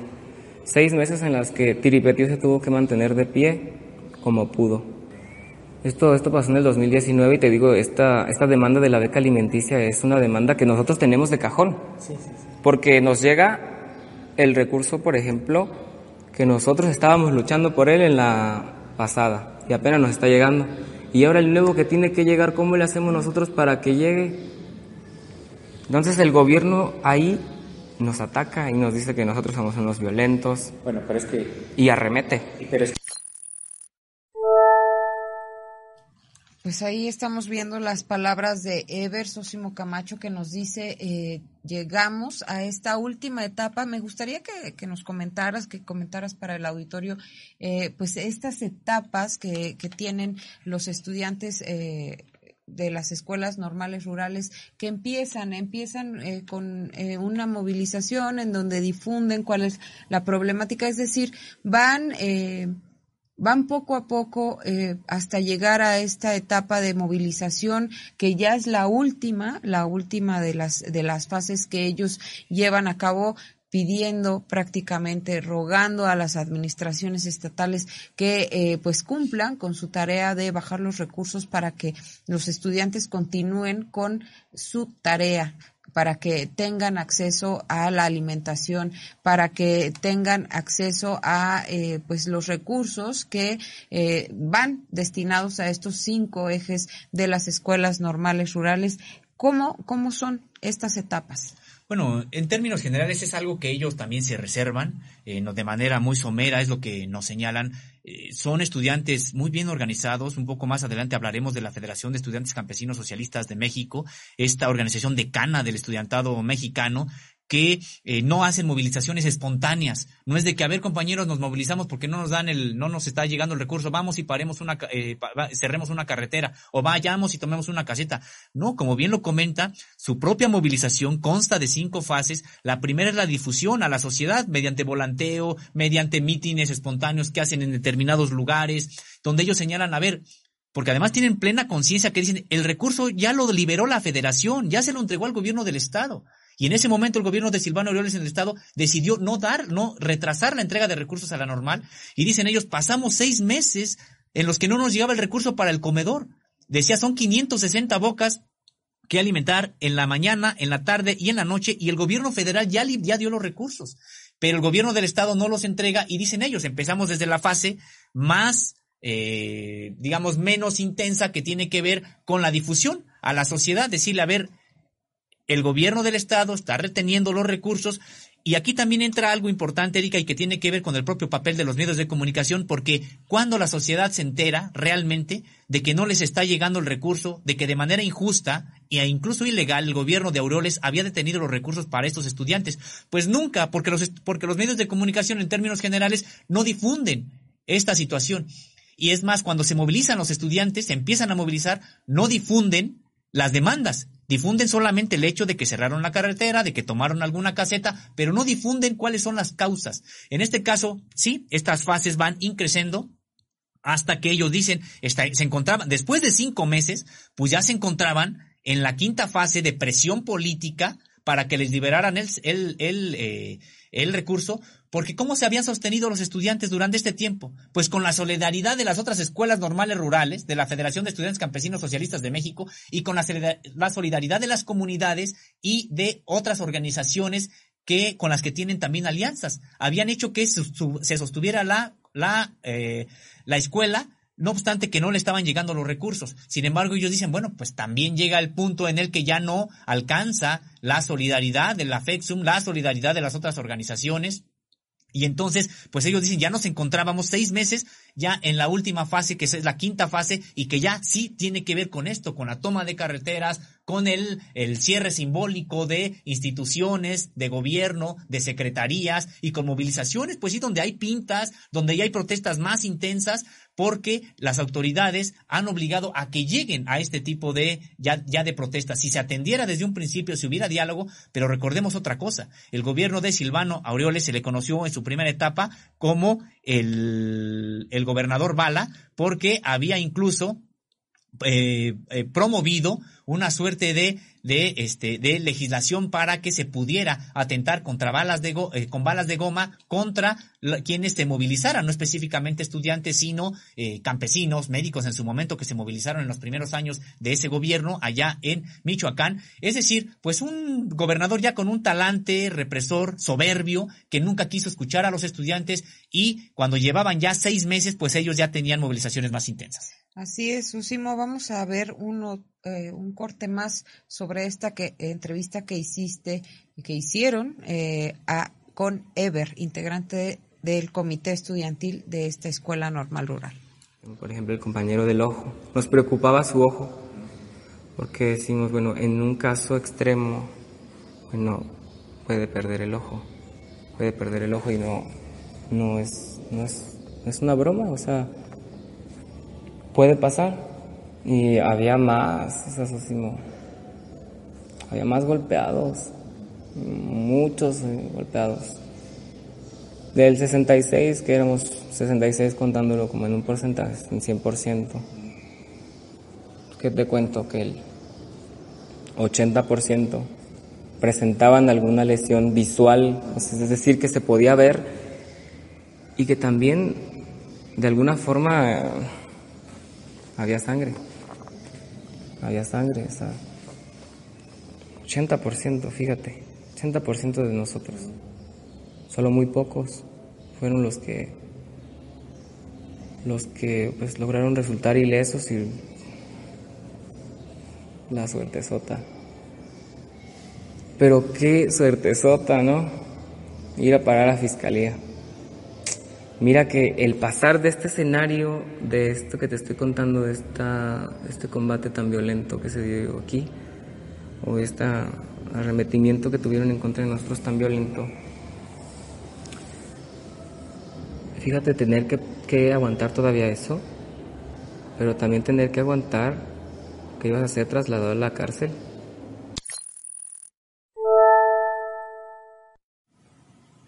Pues sí es parte de lo que nos señala que cómo fueron detenidos estos estudiantes que además no recibieron la atención médica eh, necesaria cuando eh, habían sido, decíamos, eh, habían sido objeto de una represión importante por la policía estatal y que tendríamos que recordar también, Erika, que en esta, en esta, en estos hechos que se volvieron de manera desafortunada cotidianas allá en el estado de Michoacán no solamente se arremetió contra la Escuela Normal Rural de Tiripetío, también contra la Escuela Normal Rural de Cherán, la Escuela Normal eh, Indígena de Cherán, que también está adscrita a la Federación de Estudiantes Campesinos Socialistas de México. Michoacán es el único estado donde hay dos escuelas de este, de este tipo y podremos decir que los estragos sí se siguen viendo todavía en la Escuela Normal Rural. Hemos visitado esta escuela en años anteriores, eh, ahora la visitamos y sí vemos que desde el punto de vista físico la propia escuela luce pues con pocos recursos todavía, la propia escuela luce con eh, muchas áreas que tendrían que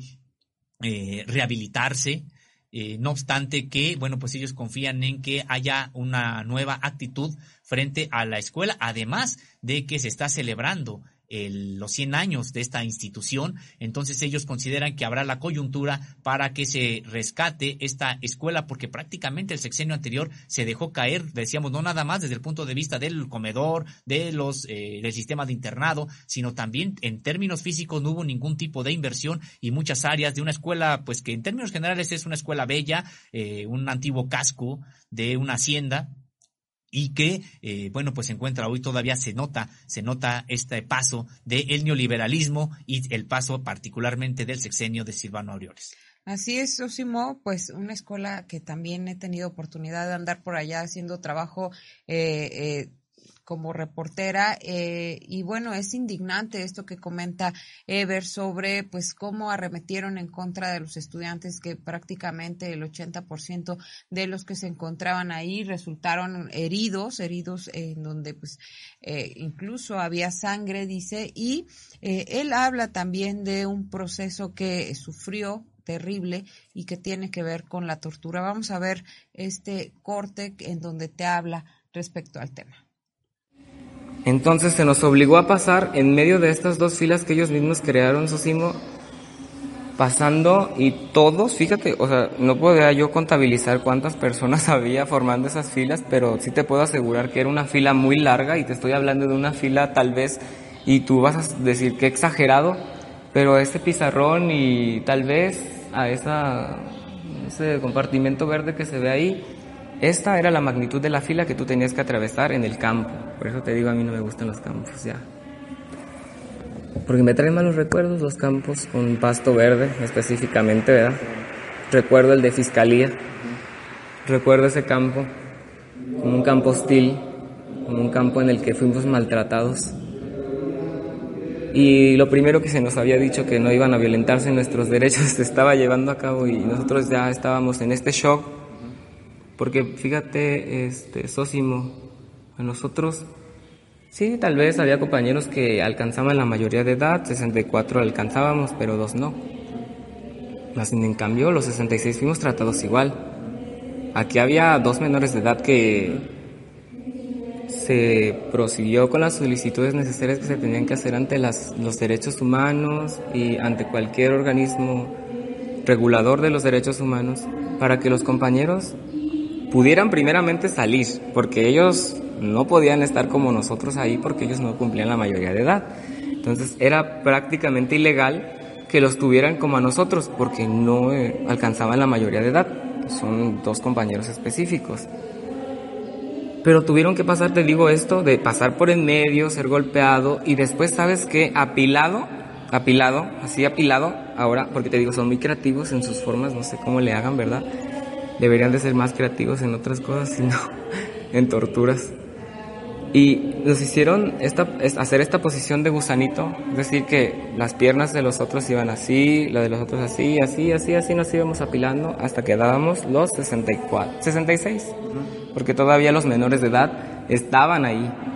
Todavía no había, pues, este, esta aclaración y se les dijo desde un principio, en este contingente van dos menores de edad, no nos importa, todos son criminales, así nos decían.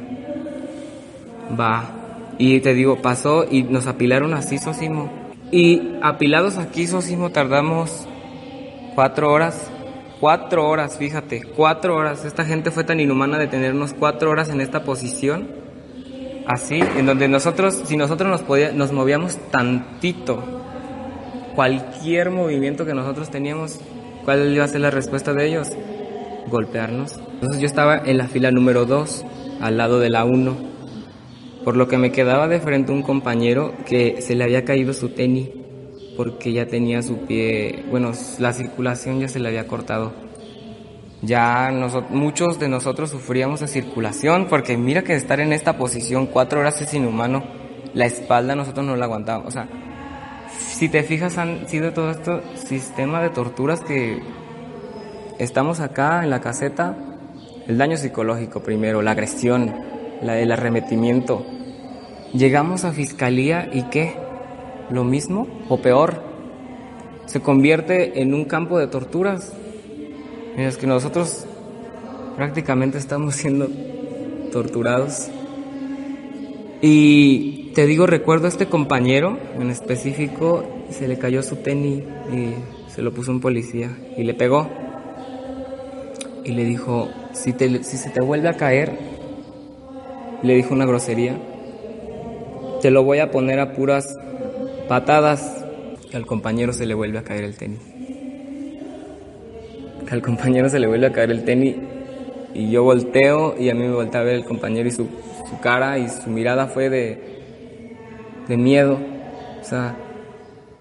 si pudiera enseñarte una fotografía gráfica para que tú te pudieras dar cuenta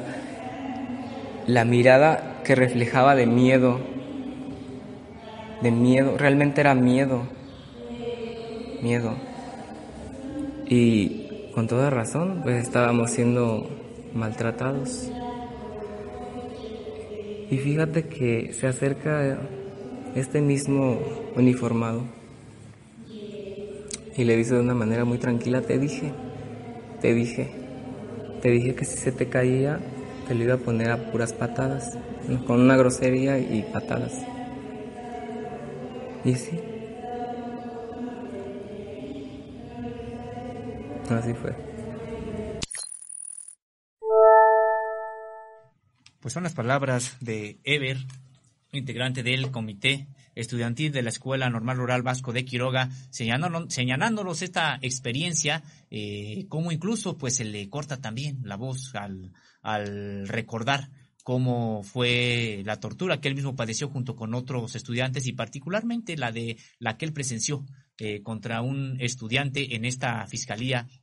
del estado de Michoacán y por la cual dice ahora, bueno, eh, hay las secuelas psicológicas que padecen él y otros también. Terrible, Sosimo, indignante, indignante escuchar todo esto. A mí, en lo personal, me molesta mucho escuchar este tipo de testimonios porque eh, son vejados y son torturados por quienes deberían procurar la justicia, por quienes deberían de cuidar eh, de la ciudadanía y pues no, no lo hacen así, al contrario, ¿no? Amenazan, amedrentan, torturan, lastiman y dejan, como ya lo comentas, estas secuelas eh, psicológicas, o sea, para que un joven campesino de origen campesino te diga, ya no quiero ver los campos eh, donde, o sea, imagínate, son eh, lugares de donde ellos vienen, pero pues recordar estas, eh, estos momentos que sufrió, que vivió intensamente, eh, debe ser terrible. Yo, eh, en, en, el, mientras pasaban estos videos, yo le preguntaba a Sosimo, hay imágenes, hay imágenes que, que, recuerdo que circularon a través de las redes sociales de este, de este momento donde los detienen, donde incluso se llegó a confundir con pues eh, otro momento, pero me dice, no, no es de este, de este 2020, las que tú eh, eh, dices son de otra represión. Entonces, vemos este, esta represión sistemática en contra de los estudiantes, de estos alumnos de la Escuela Normal Rural de Tiripetío que se mantienen, se mantienen en resistencia y continúan pues estos procesos legales que se han abierto en su contra. Esperemos que eh, esta administración ya tenga otro trato y que eh, pues tengan la oportunidad de eh, pues que se concluyan estos procesos legales en su contra. Pues recordemos que hay un discurso distinto desde el gobierno federal y también de los gobiernos estatales con respecto del normalismo rural de reivindicar. De hecho, se ha declarado en Michoacán como el año del normalismo rural, a este precisamente con motivo de la, eh, la celebración de los 100 años de la Escuela Normal Rural Vasco de Quiroga de Tiripetío y esperemos que este discurso se traduzca en hechos y que haya unas mejores condiciones para esta Escuela Normal Rural y las demás. Vamos ahora a presentar una entrevista que tuvimos con la eh, doctora Tanali Spadilla, quien es profesora investigadora de historia en el Massachusetts, Massachusetts, Institute of Technology. Obtuvo el título de doctorado en historia latinoamericana por la Universidad de California en San Diego, 2021. Recordemos que ella tiene ya varios libros, uno que se llama Rural Resistance in the Land of Zapata. El movimiento, bueno, es sobre el movimiento jaramillista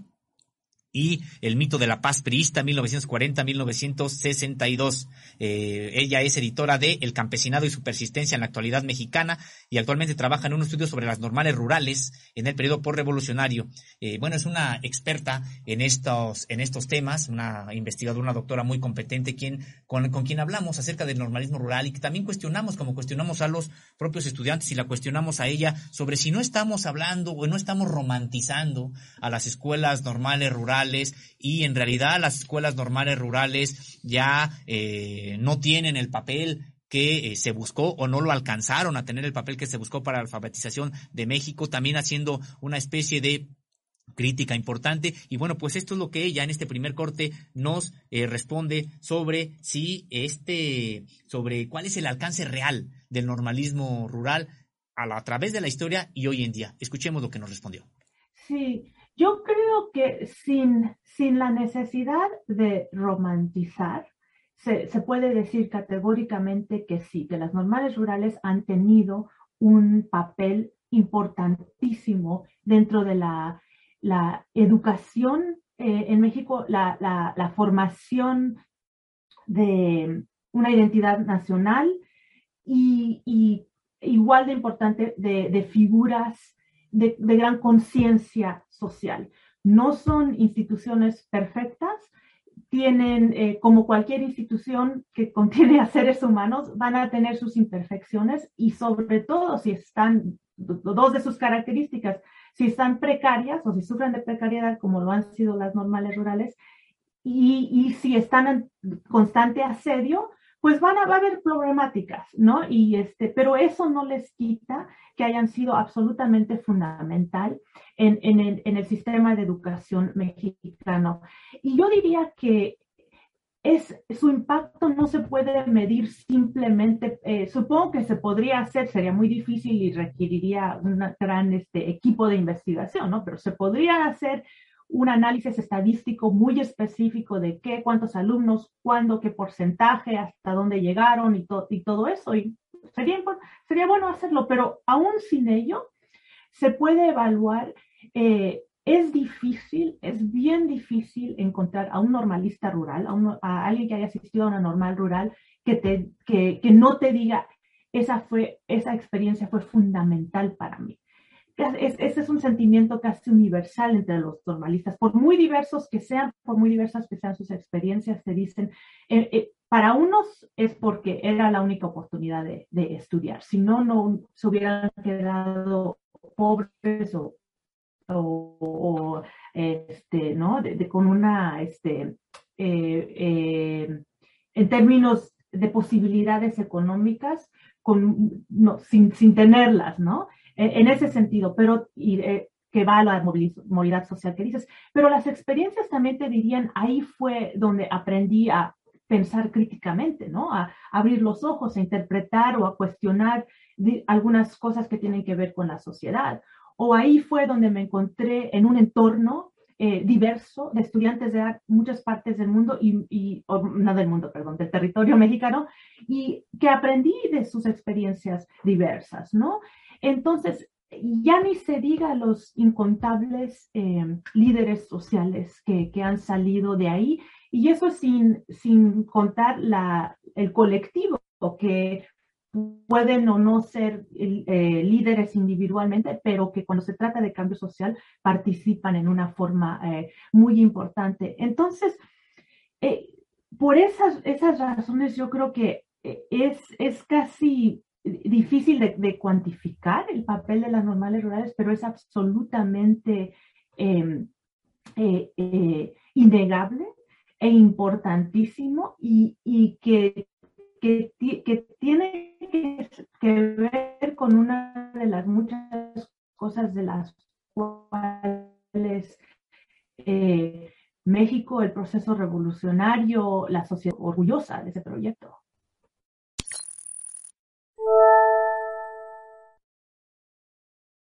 Escuchando, viendo las palabras de eh, la doctora Tanalis Padilla Sosimo, quien habla sobre este, estos alcances que han tenido las escuelas normales rurales a lo largo de 100 años, un proyecto postrevolucionario que sin duda ha generado cambios importantes, sobre todo, sobre todo para aquellos que han tenido la oportunidad de salir de eh, el sector eh, rural para poder tener otro, eh, pues sí, otra forma de vida. Eh, la doctora nos, nos menciona algo que ya también habíamos comentado en este, en este programa, que para muchos es la única oportunidad de estudiar, de continuar preparándose y ellos, ellos son los que llegan a generar cambios a las comunidades más apartadas del país. Entonces, pues yo creo eh, que mientras haya eh, condiciones de pobreza en México, estas escuelas normales rurales son fundamentales y en lugar de aniquilarlas, de, debería, debería impulsarse que este sistema pues sea fortalecido. Así es una de las consignas de las normales rurales es mientras la pobreza exista, las normales rurales tendrán razón de existir. Y pues vaya que se cumple en nuestro México de estos días. Y vamos a seguir escuchando y viendo esta entrevista con la doctora Tanalis Padilla. En esta ocasión le señalábamos acerca de esta, de esta que asumen, se asumen los normalistas rurales como marxistas, leninistas, y le comentábamos, le preguntábamos a la doctora como experta, como estudiosa de estas escuelas normales rurales, si el marxismo, leninismo en las normales rurales está vigente y, y si debería de seguir vigente en estas escuelas. Escuchemos. Pues obviamente la, la decisión de la ideología, la visión, el eje político que, que quieran por el, con el cual quieran definirse es, es, decisión de ellos que deben tomar con discusión y, pensando y analizando, ¿no? Entonces, este, qué, qué bueno que, que, lo están pensando y que, que sean ellos que, decidan. Eh, para mí, eh, viendo históricamente el, el, la, la, ideología del marxismo-leninismo con la que se, eh, no solo se expresan, con la que adoptan eh, no, es, no es ese dogmatismo con el cual se les suele este, caricaturizar a la izquierda o a la izquierda de antes o alinear con la ex Unión Soviética y, todo eso. Eh, no, es algo, es algo mucho más cuando se le ve, cuando se le analiza, cuando se platica con ellos. Es una forma de analizar la realidad eh, digamos, mexicana, nacional e internacional, ¿no? Es lo que para ellos les explica que la, pobreza no es algo natural, ni es algo que Dios manda, eh, ni es algo irreversible, ¿no? Que es producto de la, de la apropiación de la riqueza de una clase a otra y que históricamente así, así ha sido y que este, eso ayuda a explicar la explotación, eso ayuda a explicar por qué ah, sus, padres y abuelos y bisabuelos han sido pobres, por qué una clase es, rica. Y, eso ayuda también a explicar el marxismo-leninismo, este, cómo cambiar a la sociedad, cómo es que eh, un grupo actuando colectivamente puede este, hacer uso de lo, que si no serían muy vulnerables, ¿no? Porque eh, la clase capitalista, la burguesía, la, este, las élites tienen todo el poder. ¿Cómo va a tener, cómo van, de dónde van a sacar poder estudiantes campesinos, ¿no? Pues eh, esto lo han hecho, pues, este, movilizándose, ¿no? Y no teniendo el mismo poder, obviamente, que toda la clase élite, pero por lo menos fuerzan a que lidien con ellos y a que les hagan valer sus derechos, ¿no? Entonces yo creo que toda ideología de cualquier grupo evoluciona, cambia, está en constante eh, contacto con las diferentes realidades, con los nuevos este, grupos que abogan por eh, eh, sus intereses o, su historia, ¿no? Digamos, este, incorporar, y lo han hecho. Yo he visto cómo ahora los normalistas rurales hablan mucho más de su identidad indígena que lo hacían, digamos, en los setentas, que se notan los documentos y todo, ¿no? Se reivindican mucho más con ellos, reivindican mucho más las tradiciones indígenas. Eso es algo nuevo y cambiante y que hay que saludar, ¿no? También así eh, eh, los derechos de, de, las mujeres o de género, ¿no? Históricamente han sido más, han tenido más presencia de liderazgo los hombres que las mujeres y sin embargo las mujeres siempre han participado y se notan como protagonistas en esa lucha y lo vemos más claramente en esa última arresto masivo que se hizo en Chiapas, ¿no? En Macumarzá, donde la mayoría fueron mujeres. Entonces, todo eso eh, para decir que eh, el, no se trata, según yo lo veo, de ser marxista lista o no, no, se trata de decir, pues, qué análisis de, de la realidad nacional e internacional nos da el marxismo-leninismo, de dónde nos hace falta más qué principios o qué, qué cosas no, nos sirven también y, y, de seguir esa, esa discusión y sobre todo, sobre todo, de seguir este, eh, en la praxis, ¿no? De seguir pensando en el mundo más allá de las aulas y de los muros de las escuelas, porque en todo movimiento social, este, en las aulas no, nunca, eh, nunca te dan todas las respuestas, ¿no? Te la dan la interacción con, con otros grupos sociales y la gente. El hacer pueblo, como decía Lucio Cabañas. pues el marxismo, leninismo vigente en las escuelas normales rurales, sobre todo como una herramienta de análisis, de explicarse por qué hay clases sociales y por qué eh, precisamente unos se apropian de la riqueza de otros. Importante que siga el normalismo rural, pues que en el normalismo rural siga vigente el marxismo, leninismo. Ya ellos discutirán que es precisamente lo que hacen en estos momentos hacia el énfasis en el normalismo rural, perdón, el, el marxismo-leninismo. Hay discusiones intensas entre las propias escuelas normales rurales sobre el énfasis. Por supuesto que hay una impronta eh, muy importante que ha dejado Lucio Cabañas, eh, y que eh, hay una vertiente importante en ese sentido, como hay otras también al interior de el normalismo rural, pero pues a final de cuentas todas son críticas, todas son marxistas, leninistas y importante señalar cómo se ha incorporado el asunto de los derechos indígenas, cómo también se han reivindicado indígenas ahora los estudiantes normalistas, algo que no hacían, se identificaban como hijos de campesinos, pero ahora además de que son hijos de campesinos también asumen la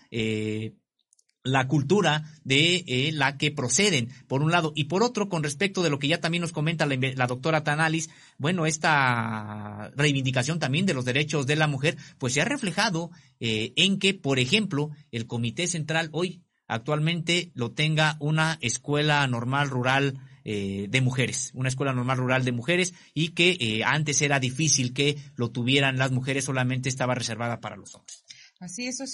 tomar conciencia del origen de la pobreza es importante, yo creo que para eh, los alumnos de estas escuelas normales rurales, pero también para la sociedad, eh, como dices, sigue vigente este esta enseñanza, sigue vigente eh, los preceptos del marxismo-leninismo en las escuelas normales rurales y pues vamos a seguir, vamos a seguir con esta entrevista que hicieron en, eh, a, la, a, la, doctora Tanalis Padilla. Que la principal amenaza que, enfrentan es este, el, el, modelo neoliberal que sigue eh, en pie. Porque no obstante, eh, y qué, qué, bueno que, bueno, qué bueno que en primera este nuevo proyecto en la retórica diga, tenga un lenguaje de, empatía y de apoyo al proyecto. Eh, eh, esto es bueno, eh, así, ¿no? Lo, ponemos acá, ¿no? Este, y, digo que es bueno, es bueno porque entonces este, la, población, o en este caso los estudiantes, cuando se movilizan, pueden apelar a esa a esa, ese discurso, a esa narrativa, ¿no? Y, y, si el gobierno quiere ser consecuente, entonces va a tener que, que actuar de la forma que, que, está diciendo, ¿no? Y con sus compromisos. Entonces, hasta cierto punto, después de, no solo el, el, proyecto neoliberal, que bueno, empezó desde Salinas y, y, luego el PAN, como lo profundizó, y luego la administración de Peña ¿no? Fue tan, tan, tan duro que, que bajarle a los palos, por lo menos, es una, es una nueva eh, realidad bajo, este, bajo esta administración. Sin embargo, ese modelo económico estructural neoliberal sigue en pie. Y sea cual sea la, la, la, retórica y, a lo mejor algunas de las acciones del presidente que, que dice que está en contra del neoliberalismo y por el proyecto neoliberal, las estructuras y las élites del poder se van a ver, se van a sentir amenazadas o no van a creer en este proyecto y van a actuar acorde, acorde a estos intereses, ¿no? Van a seguir con el impulso de, privatizar la educación, con este querer este, no, no ver con simpatía a instituciones que enfatizan lo colectivo, las, este, los medios de comunicación son ¿no? muy, muy adversos a las, a las normales rurales. Entonces, yo creo que en términos de contexto, esas estructuras que siguen en pie eh, son, constituyen una amenaza.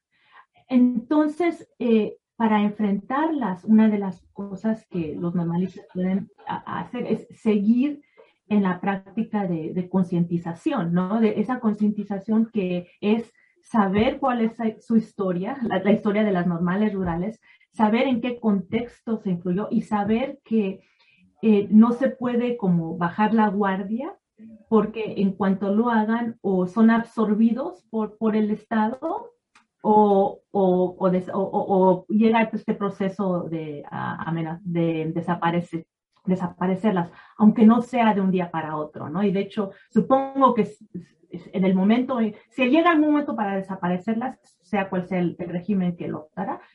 yo, yo no supongo que lo harían de un día para, para otro, como lo hicieron el 69 con la mitad. Lo irían como lo ha estado haciendo el régimen neoliberal, que es cortar las inscripciones, ¿no? cortar el número de plazas, quitar la chamba después, este, con ese tipo de actos hasta que ellas solas ya, ya no puedan mantenerse, ¿no? O que afloren los problemas que van a aflorar en instituciones eh, eh, asediadas o vulnerables. Pues sin duda, Sosimo, el modelo neoliberal no ha sido solamente una amenaza para pues eh, los pueblos, sino también en específico para, para estas escuelas normales rurales que han tenido que enfrentar los embates de este sistema que pues se ha prolongado, se prolongó perdón, por más de 36 años en México y que eh, fue un periodo en el que desaparecieron muchas de estas escuelas normales rurales y por, por supuesto la oportunidad para miles de estudiantes que pudieron haber tenido un espacio en estos eh, centros educativos. Así es, el liberalismo, la principal amenaza al normalismo rural, las estructuras que todavía siguen de pie de este modelo son las que amenazan al normalismo rural, nos dice la doctora Tonalís Padilla. Y también ella misma nos habla de la FEXUN, esta Federación de Estudiantes Campesinos Socialistas de México, que ha sido la que ha permitido que sigan vigentes con sus movilizaciones, con sus eh, clubes de estudio, con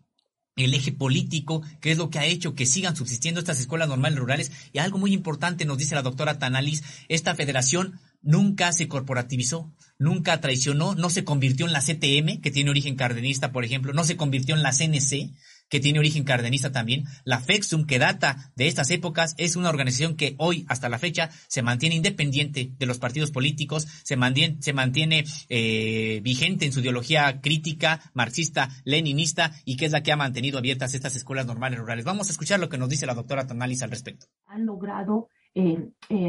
reproducir o mantener esta conciencia. es, es verdaderamente impresionante. Y aquí, por ejemplo, algunos países que han o están pasando por un proceso revolucionario muy importante, digamos eh, Bolivia desde Evo Morales, eh, este, que ha logrado eh, incrementar el nivel de, de, vida de una forma dramática e impresionante para la población pobre, la población indígena, algo que le ha costado trabajo es mantener esa conciencia revolucionaria que hizo que Evo Morales y que el movimiento indígena lo eligieran en el primer aspecto, ¿no? Los jóvenes de hoy eh, no, no, no, no están necesariamente conscientes de la historia. Y es algo que están tratando de rectificar y de mantener esa conciencia histórica. Cuando veo a las normales rurales me impresiona es cómo después de 100 años han logrado mantenerla y mantener la crítica y, no se dejaron, digamos, la FEXEM, la Federación de Estudiantes Campesinos Socialistas de México, no se dejaron coaptar como lo hicieron la CTM, la CNC, estas instituciones que también vienen del cardenismo, que también vienen de la época revolucionaria y terminaron siendo apéndices del Estado. La FEXEM, ¿no? E, eso es eso es súper impresionante, ¿no? Pues sí, la FEXUN está vigente y es la que decimos que hace, eh, la que mantiene este normalismo rural en México. Nosotros ahora que está cumpliendo 100 años las escuelas normales rurales, queremos presentarles también un mapa que en su momento elaboramos con base en eh, información que obtuvimos de la Dirección Federal de Seguridad, estos archivos que hoy se encuentran en el Archivo General de la Nación y que eh, dan cuenta de la importancia de las normales rurales, la vigilancia que el Estado, los agentes del Estado ejercían sobre estas escuelas, los intentos por cerrarlas y pudimos nosotros hacer un mapa en el que se da cuenta de que hubo un, eh, un total de 53 escuelas con estudiantes afiliados a la FEXUM en algún momento, no nada más de las escuelas normales rurales, sino de otras escuelas, incluyendo urbanas, que habían, se habían afiliado a la Federación de Estudiantes Campesinos Socialistas de México. Y también en este mapa les podemos, les estamos presentando las escuelas que han sido cerradas, en su gran mayoría ya han sido cerradas todas ellas, pero 17 siguen subsistiendo, 17 que se encuentran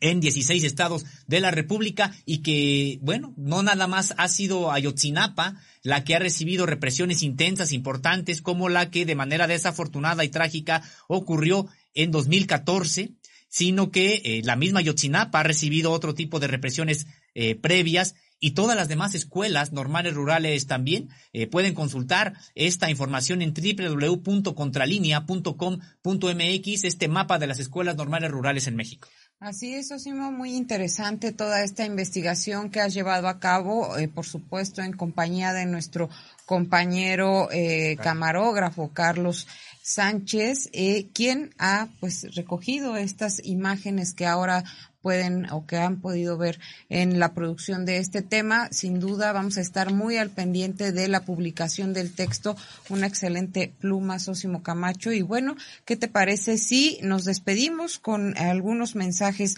de eh, pues de la audiencia que nos ha hecho favor de hacer llegar sus opiniones y eh, sus comentarios? Gracias a Patricia García, Miguel Ángel Cuevas eh, Sorrosa, Miguel Martínez, Ismael Cerrato, Celso Sánchez, Felo Garduño, Gustavo Camacho, eh, Yolanda Gámez dice felicidades y gracias a los periodistas de Contralínea. También gracias por invitar a grandes personajes como la doctora Tanalis y Víctor Aurelio López nos dice querían desaparecer estas normales rurales sabiendo que la formación integral que reciben es de ayudar la educación básica primaria de los poblados más lejanos, así como las necesidades del pueblo. Y parece que tú tienes algunos otros mensajes. Sí, se están bajando los mensajes, agradecemos, pues sí, son varios mensajes, sorprende que hayan sido muchos los saludos, muchos la, el interés que hemos visto que ha despertado este tema, gracias a Norma Cruz Toribio, eh, también a Javier Siliceo, a Juan Moreira, a Patricia Ramírez, a Blanca Quintero, a Iván Cruz Serra, y nos dice Mixto Tonali, equipo de producción, saludos desde Houston, pues enviamos los saludos hasta Houston, Estados Unidos, gracias por estar con nosotros, Houston, Texas, Karen Ruda y Cursi, eh, dejar a los muchachos sin recursos para comer, qué bajeza, nos dice Maribel Reina, qué indignante, qué tristeza e impotencia. Nos dice Connie FR, las escuelas normales rurales son vitales para entender nuestro origen y conservar nuestras culturas desde un punto de vista crítico pues son parte de los mensajes. Disculpen que no podamos leer, todos hemos llegado al final de esta transmisión y nos despedimos también a nombre de nuestros compañeros de la producción, Javier Alvarado, Héctor Vadillo, eh, Carlos Sánchez, Indra Círigo Jordana González. Erika. Así es, hasta aquí llegamos eh, con este eh, programa de el viernes 20 de mayo de 2022. Nos vemos el próximo lunes con un tema muy interesante que tiene que ver con esta empresa transnacional Vitol y las relaciones con petróleos mexicanos. Que tengan un excelente fin de semana. Nos vemos el lunes.